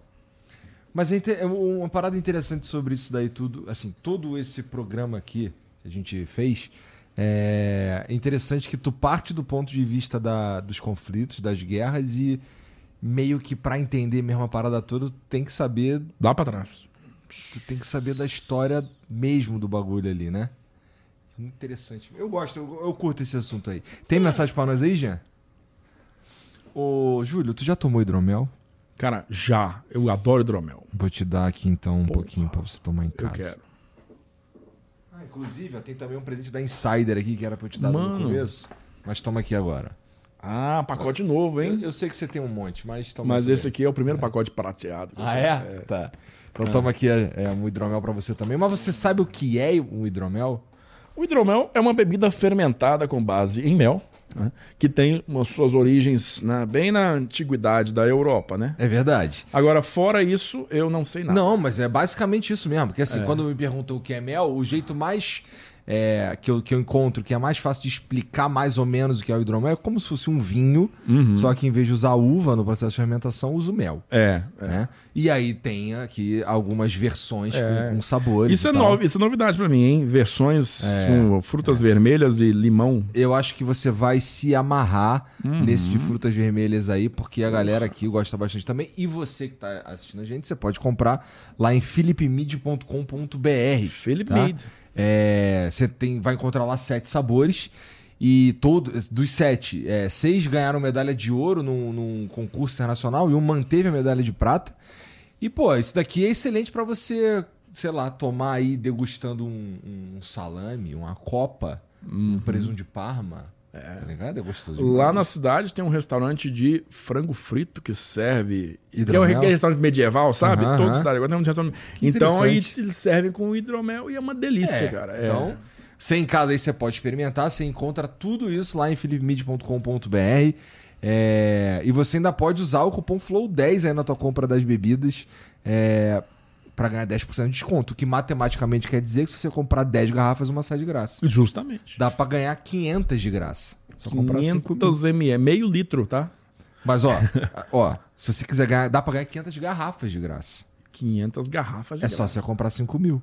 Justamente. Né? Faz todo sentido. Então, ó, philipmid.com.br. Se você quiser revender, é, tem um, um espaço lá para você fazer um, um- faz um, um cadastro rapidinho, a equipe entra em contato contigo, já ajuda a, a resolver o teu problema da melhor maneira possível, mas é muito importante lembrar que para beber e para comprar bebida alcoólica, você precisa ser maior de 18 anos, tá bom? Muito importante. Ó, o Maia Matheus mandou aqui, ó. Boa noite, Igor e Júlio. Numa possível terceira guerra mundial, que cada vez parece mais próxima, como ficaria o Brasil? Tenho medo, cara. A gente tem um plano pra isso? Eles irmão- devem guardar muito fundo na, na, irmão, na estante. eu vou te falar, quando acabar a guerra, chega nós lá e nós vamos pintar todos os meio-fio. eu tô zoando, exército brasileiro. É, é, tô zoando. É uma brincadeira carinhosa. Já pensou os caras entram em guerra? Vamos, vamos convocar aquele filho da puta ali, ó, que fica gastando nós. Eu não Que sou muito bom de lavar banheiro, cara. Não sirvo. Num conflito desse tipo, tu acha que a gente tá, de fato, é, numa terceira guerra mundial iminente? Não. Ah, tá, iminente. É. Que a gente está na terceira guerra mundial, não. Não. Que a situação está mais animosa, está mais elevada, os ânimos estão mais elevados do que costumavam nos últimos 30 anos? Sim, com certeza. Uma terceira guerra mundial vai levar a confronto duas potências nucleares. Isso é uma terceira guerra mundial. Porque só dessa maneira você vai conseguir realmente é, comprometer dois blocos né, que vão se alinhar e vão entrar em combate. Porque, veja bem, quando eu estou falando de potência nuclear, quem, quem é Rússia, ou Estados Unidos, ou China, tá? Para não dizer que eu estou puxando brasa para uma sardinha específica. Entra em combate com o Brasil. Isso é uma guerra mundial? Não. Não. O Brasil simplesmente vai perder e pronto. É tomar umas bombas aí já era. Tomar uma bomba aí já era. Hã? STF de rua presidente, parlamento de rua presidente, próximo presidente é eleito especificamente para fazer a paz. Agora, quando você está falando de China entra em conflito com os Estados Unidos, você está falando de coisa séria. China entrar em conflito com Taiwan, isso é zero à esquerda. A não ser que Estados Unidos preencha a sua. Né, é, é, é, faça cumprir suas promessas e defenda Taiwan. Não venda armamento. É, não, é tropa muda mesmo. a foto do perfil. Não. É, é, é comprometer com tropa. Então, Aí você tem um problema sério, porque aí você vai ter todo mundo que não brinca com os Estados Unidos, não gosta, não, não curte, não compartilha, vai contra ele. Né? Aí pode ir Rússia, porque vê que o negócio agora é sério, então pode sobrar muita coisa se a gente vencer, então eu vou te ajudar. Aí, do outro lado, vem a OTAN inteira, por conta dos Estados Unidos. Não é isso? Então aí você tem guerra mundial. Fora isso, cara, não sei quem contra África do Sul, não sei quem contra Austrália, não sei contra o México. Isso não significa nada. Isso é uma guerra regional. Até que duas potências nucleares se metam uma contra a outra, aí você tem uma guerra séria. Aí você tem uma guerra. É mundial. E o que, que tu acha que é? Qual você é, supõe que seja a posição do Brasil nesse cenário aí? Neutra. Vai esperar a coisa se definir, os cenários se definirem. É, vai ceder às pressões. É bem provável que ceda às pressões norte-americanas. De geografia. Geografia determina a vida, tá bom, gente? Geografia determinou isso. Nós estamos mais perto dos Estados Unidos, não da Rússia e da China. Não é porque eu sou pró isso ou contra aquilo, não. Constatação é essa. Rússia e China estão do outro lado do mundo, mano. Estados Unidos está aqui, ó. É. Então é bem provável que ceda a pressões norte-americanas. Né? Se presidente daqui disser que não, ele é convenientemente derrubado e colocado no poder um cara pró Estados Unidos. Que não vai comprometer o Brasil diretamente na luta? Talvez não, mas vai alinhar, vai aproximar e vai afastar os outros. Até que a gente seja provocado diretamente, como foi, como aconteceu na Primeira e na Segunda Guerra Mundial, os dois foi afundamento de navio, com mortes em grande quantidade. Né? É, Brasil não se envolve diretamente. Tá? dessa região da América do Sul, uma região eleita para não ter conflito. Né? Assim, os, os, os, grandes players do mundo não se interessam em ter conflito aqui na América do Sul, sabe? É... Que bom para nós, né? É, que bom, que bom para nós. Tem gente que acha isso ruim, mas eu acho isso terrivelmente bom. Né? É, tem o fato de que o Brasil é um grande produtor de alimentos, né? E, e, e ninguém quer foder a fazenda, né? Então, o, o, o enquanto tiver comida rodando. Nós estamos nós respirando. É, tem esse, não estou dizendo que é o único, mas esse fato colabora para isso, né? Entendo, faz sentido mesmo. Colabora para isso. A gente é meio inofensivo também, a gente não tem a bomba atômica, não né? tem, não tem a bomba é. atômica. A bomba atômica já ficou no nosso passado hipotético aí. É. É. O Collor literalmente colocou a pá de cal no, no programa. Literalmente colocou a pá de cal no, no, programa nuclear, porque ele foi lá na Serra do Cachimbo, no túnel que os caras cavaram para fazer o teste do dispositivo e despejou a pá de cal lá. Né? Tudo isso é um esforço para dizer: somos um novo Brasil. Aí sim, em 1991, ele assinou o TNP, que é o Tratado de Não Proliferação de Armas Nucleares. Então, até 1991, o Brasil tinha uma janelinha histórica ali para produzir sua própria bomba e falar assim: ah, é? Então, fala com a mão aqui, ó, talk to the hand aqui, deal with it, entendeu? Agora não, agora Agora não, agora você assinou aqui é. que você não ia fazer isso. Então eu posso te fuder agora. O Jughead mandou aqui, ó. Boa noite, galera. Sempre ouvi falar que o, o, índice de mães solteiras aumentou drasticamente depois que a FEB passou pela Itália e que os soldados brasileiros tiveram grande influência nisso. Seria verdade? Só por curiosidade mesmo, se essa crendice popular teria alguma base. Mano, mãe solteira tinha pra caramba em 45, né? Assim. Porra, agora que foi culpa da FEB, mano. Aí é uma hipótese muito doida.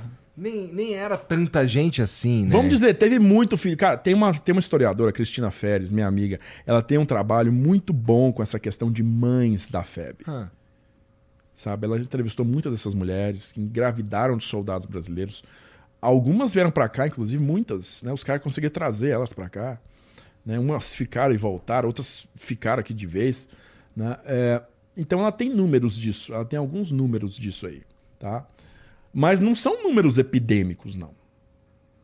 Eu creio que foram números medianos.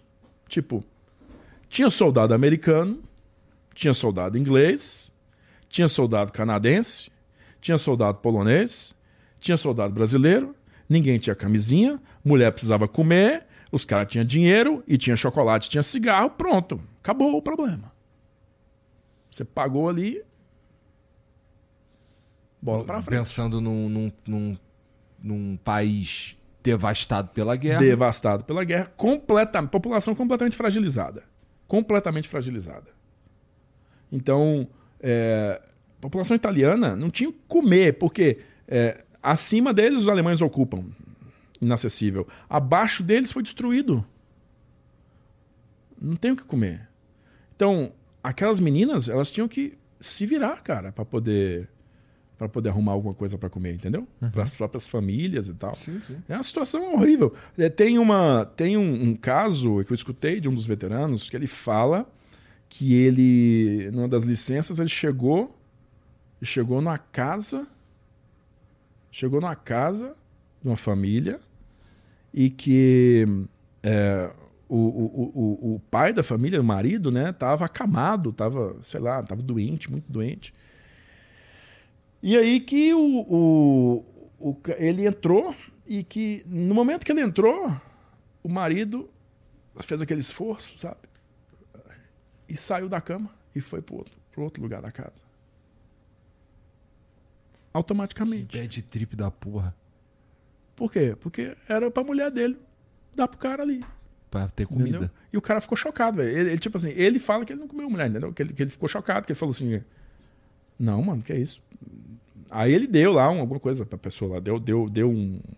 Comida. Porque eles ganhavam ração, né? Eles ganhavam a, as rations deles, né? E assim, é, é, o soldado brasileiro era provavelmente o soldado mais bem alimentado na Itália. Mais bem alimentado. Porque é tudo faz parte desse experimento de jogar uma, uma tropa completamente alienígena num lugar que ela não pertence, né? Então, você tem os, os ingleses, polone... os ingleses, os canadenses, os americanos que têm uma cozinha muito semelhante. Então, de onde vinha a cozinha? De onde vem a comida? A comida vem dos Estados Unidos, né? Você já comeu spam? Spam? Cara, eu já vi, sei o que, que é, mas nunca comi. É um apresentado. Uhum. O primeiro apresentado foi o spam. Spam.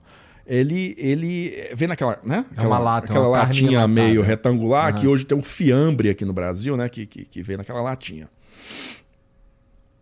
É, mas diga-se de passagem, o spam é muito mais, muito mais gostoso que aquele fiambre. E, e ele sai da lata fácil, ao contrário daquele fiambre que gruda na lata, né? É, é, mas, cara, o fiambre, o, o- desculpa, o spam, ele foi inventado por essa empresa norte-americana né, de embutidos poucos anos antes da guerra. E durante a guerra, cara, o cara virou um bilionário capeta, porque ele conseguiu um contrato para suprimento de carne, que aquilo não estraga. Entendeu? Então, como é que você manda carne pro meio do Pacífico, pro sujeito numa ilhazinha enfiada lá na puta que pariu? Tem que mandar spam, cara. A, a proteína que o cara vai comer é essa. Outra carne não chega, a carne estraga. Essa carne não. Ela tem autoconservante, então ela vai ficar ali. Então é pronta para comer. Você pode abrir, pegar um garfo e sair comendo aquilo ali. Né? Claro que você pode fritar, fica mais gostosinho, mas pode tirar da lata e comer. Então, aquilo era a alimentação, chama ração C, né? Era a alimentação padrão do soldado aliado na Segunda Guerra Mundial. Inclusive para a União Soviética foi uma, uma tonelada de aquilo, muitas toneladas. Mas aquilo não caiu no gosto do brasileiro. Você entendeu que o brasileiro não estava na equação quando eles fizeram os cálculos. Aí aquilo não caiu no gosto brasileiro. Outra coisa, o resto da alimentação não caiu no gosto brasileiro. Tipo, tudo, tudo muito, tudo muito em- em- é, enlatado, aquelas conservas, não, não caiu. O que, que, que, que o, o- o exército teve que fazer? O governo brasileiro teve que fazer? Teve que mandar para a Itália comida daqui. Né? Mandou saco de arroz, saco de feijão, carne seca. Né? Que dava para ir, carne seca, enfim. Eles, o cara não estava enfiado, não sei onde, estava na Itália. Então, eh, dava para chegar alguma coisa, dava para chegar. Então, começou a mandar esses gêneros alimentícios brasileiros para lá. Você acha que a FEB descartou a comida americana para comer a comida brasileira? Não. Não, os caras misturaram as duas. Então, tipo, tinha muita coisa boa na comida americana. Tinha é, abacaxi em conserva, só rodelinha, o cara tirava aquela conservinha doce, não sei o quê, que não existia no Brasil quase, né? Então, a cozinha da FEB era uma cozinha muito muito autêntica e muito inventiva, muito criativa.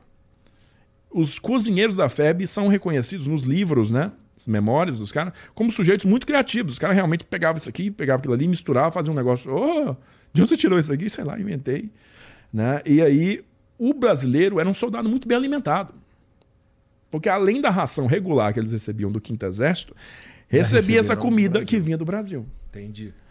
Então, é, muito se fala do inverno de 44 para 45, é, onde a FEB atuou, que populações inteiras italianas foram sustentadas pelas cozinhas da FEB. Os caras compartilhavam comida com os habitantes locais, com criança, criançada, que fazia fila para poder comer na comida na cozinha da FEB. E até hoje você acha vídeo no YouTube de senhorzinhos aí com 80 anos de idade, 90 anos de idade, que era criança na época e fala: "Eu só fiquei vivo porque os brasileiros me deram comida". Então, é, essa questão de alimentação era mais solta para o brasileiro do que para a média dos soldados americanos. Entendi. Então, esses caras acabavam, tipo assim, fica para você, tá? Sobrou aqui. É, né? sobrou aqui, fica para você aí. Entendeu? Entendi. Então, é, tem muitos desses casos. Esse cara que eu contei para você que o marido saiu, falou que ele, ele, ele procedeu dessa maneira, né? Ele falou, nossa, deu uma pena da porra aqui agora. Então, tirou o que ele tinha ali e deu para a moça. Né? Tinha muito disso. Entendi. Mas que prostituição era alastrado, porque as meninas precisavam realmente, e, e- e, por conseguinte, né? é, você tinha muita gravidez, porque não tinha método contraceptivo, né? Acho que os americanos, inclusive, eles, eles distribuíam camisinha. E tinha as campanhas para os caras usar camisinha, sabe? Tinha campanha séria para os caras usar camisinha, porque é, os serviços médicos registravam muita, muito caso de doença venérea, né? Muito caso de doença venérea. Aí os caras começavam a ameaçar os caras, pô, vocês vão pra cadeia se vocês não usar camisinha. Mesmo assim, é, mesmo assim, o cara é quer guerra, saber, né, pô. irmão? O É cara não guerra, quer saber. Aí o, o- o- acontece esse tanto de menino. Então, eu não acho que é responsabilidade da FEB, que o- a contagem de, de espermatozoide do soldado brasileiro é mais alta do que a do americano. Mas Que aconteceu, aconteceu. Entendi. É. Júlio, pô, obrigado por vir aí, cara. Obrigado pelo teu tempo. É... Tu quer dar uma mensagem final, pedir para as pessoas seguirem em algum lugar? Pô, quero, assim? quero. Veja bem, é... a gente está esse ano, cara, ah. levando o pessoal para a França. Ah. Em junho, nós estamos indo para Normandia para os 80 anos do dia D. Né? A gente vai comemorar lá, vou mostrar para o pessoal como é que funcionou o desembarque lá nas praias. E vai ser assim: é... nós estamos formando agora abrindo a segunda turma. A primeira turma já está encerrada. Vai ser, são 10 dias lá nas praias da Normandia. E agora, para o ano que vem, eu tô, a gente está reservando uma data bem especial que a gente discutiu hoje aqui justamente sobre a bomba atômica. Uhum. Né? E o que, que vai ter agora, mês que vem, no Oscar? Qual que é o maior indicado dos Oscars? O Oppenheimer. Oppenheimer, né? Então, cara, nós montamos um roteiro para seguir os passos do Oppenheimer, sabe? Para a gente descobrir como é que foi o nascimento da era nuclear, da bomba atômica lá nos Estados Unidos. Então nós vamos a Los Alamos, Laboratório Nacional de Los Alamos, que foi criação de Robert Oppenheimer, visitar a casa dele, inclusive, né, o Museu Bradbury. Nós vamos ao local de testes, o Trinity, onde foi feita a primeira detonação, né?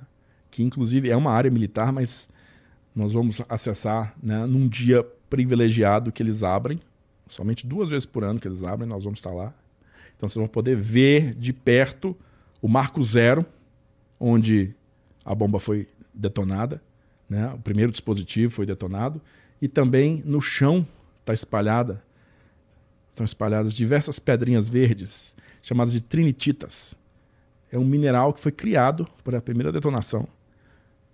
Quando o, a areia do deserto foi fundida pelo calor da detonação. Então ela ficou verde como se fosse uma esmeralda. Tá? É um Trinitita, que Trinitita. E inclusive aí... é proibido de você retirar de lá, viu? Pode ser até cadeia. Então já fica a dica. Já fica a dica, não retire nada. O cara encontra isso onde? No teu Instagram? Olha, nós vamos concluir essa viagem com um voo de B-29, do bombardeiro B-29. Tá? Que é a parte do filme que você não viu, que você reclamou que o filme não tem os bombardeiros, mas nós vamos conhecer de perto o B-29, funcional, e nós vamos fazer um voo de B-29. Tá? Onde é que vocês encontram isso? Vocês vão encontrar isso em missãoatomo2025.com.br. Tá? Nesse momento, a gente está abrindo a pré-reserva. Pré-reserva. Nesse momento aí. Por quê? Porque a gente ainda está fechando todo o valor final da viagem. Mas nos 80 anos do acontecido, vai ser uma oportunidade única, tá? Porque. Maneiro. Maneiro, maneiro. Vai ser muito difícil de repetir isso aí. Nessa data, com esse tipo de, de roteiro. Tá? Vai ser bem bacana. E aí eu convido todo mundo a se inscrever na sala de guerra, né? Para poder acompanhar o, o, o, conteúdo que a gente faz lá. É, sala de guerra SDG né? no YouTube, youtube.com.br sala de guerra SDG. Ou você simplesmente vai na busca e coloca sala de guerra, porque vai ser direcionado diretamente é para lá. É. Né? Instagram, sala de guerra também. Mete lá na busca que você vai achar nossa, nossa página. E aí é só seguir. Aí é só acompanhar o conteúdo, dar uma revirada ali nos vídeos mais antigos para ver o que, que você gosta, o que, que você vai mais gostar. Tem muita gente que me fala que achou por conta do podcast e agora está vendo os, os, vídeos todos lá. Então é uma é algo que agrada né, bastante se você tem uma curiosidade sobre essa área. E, cara, te agradeço imensamente pelo convite, toda a equipe aqui. Cara, é. eu já, tinha, já pedi desculpa lá embaixo, mas desculpa por sexta-feira. Que esse Imagina, programa era meu, ter que é isso? na sexta, não. mas pra mim não deu. Mas é. obrigado pela tua presença, obrigado pelo teu tempo. Segue o Júlio, tá tudo aqui na, na, A gente vai colocar aqui embaixo na, ou no comentário fixado na descrição. No comentário fixado. E dá o like nesse vídeo. A gente se vê amanhã. Um beijo. Tchau.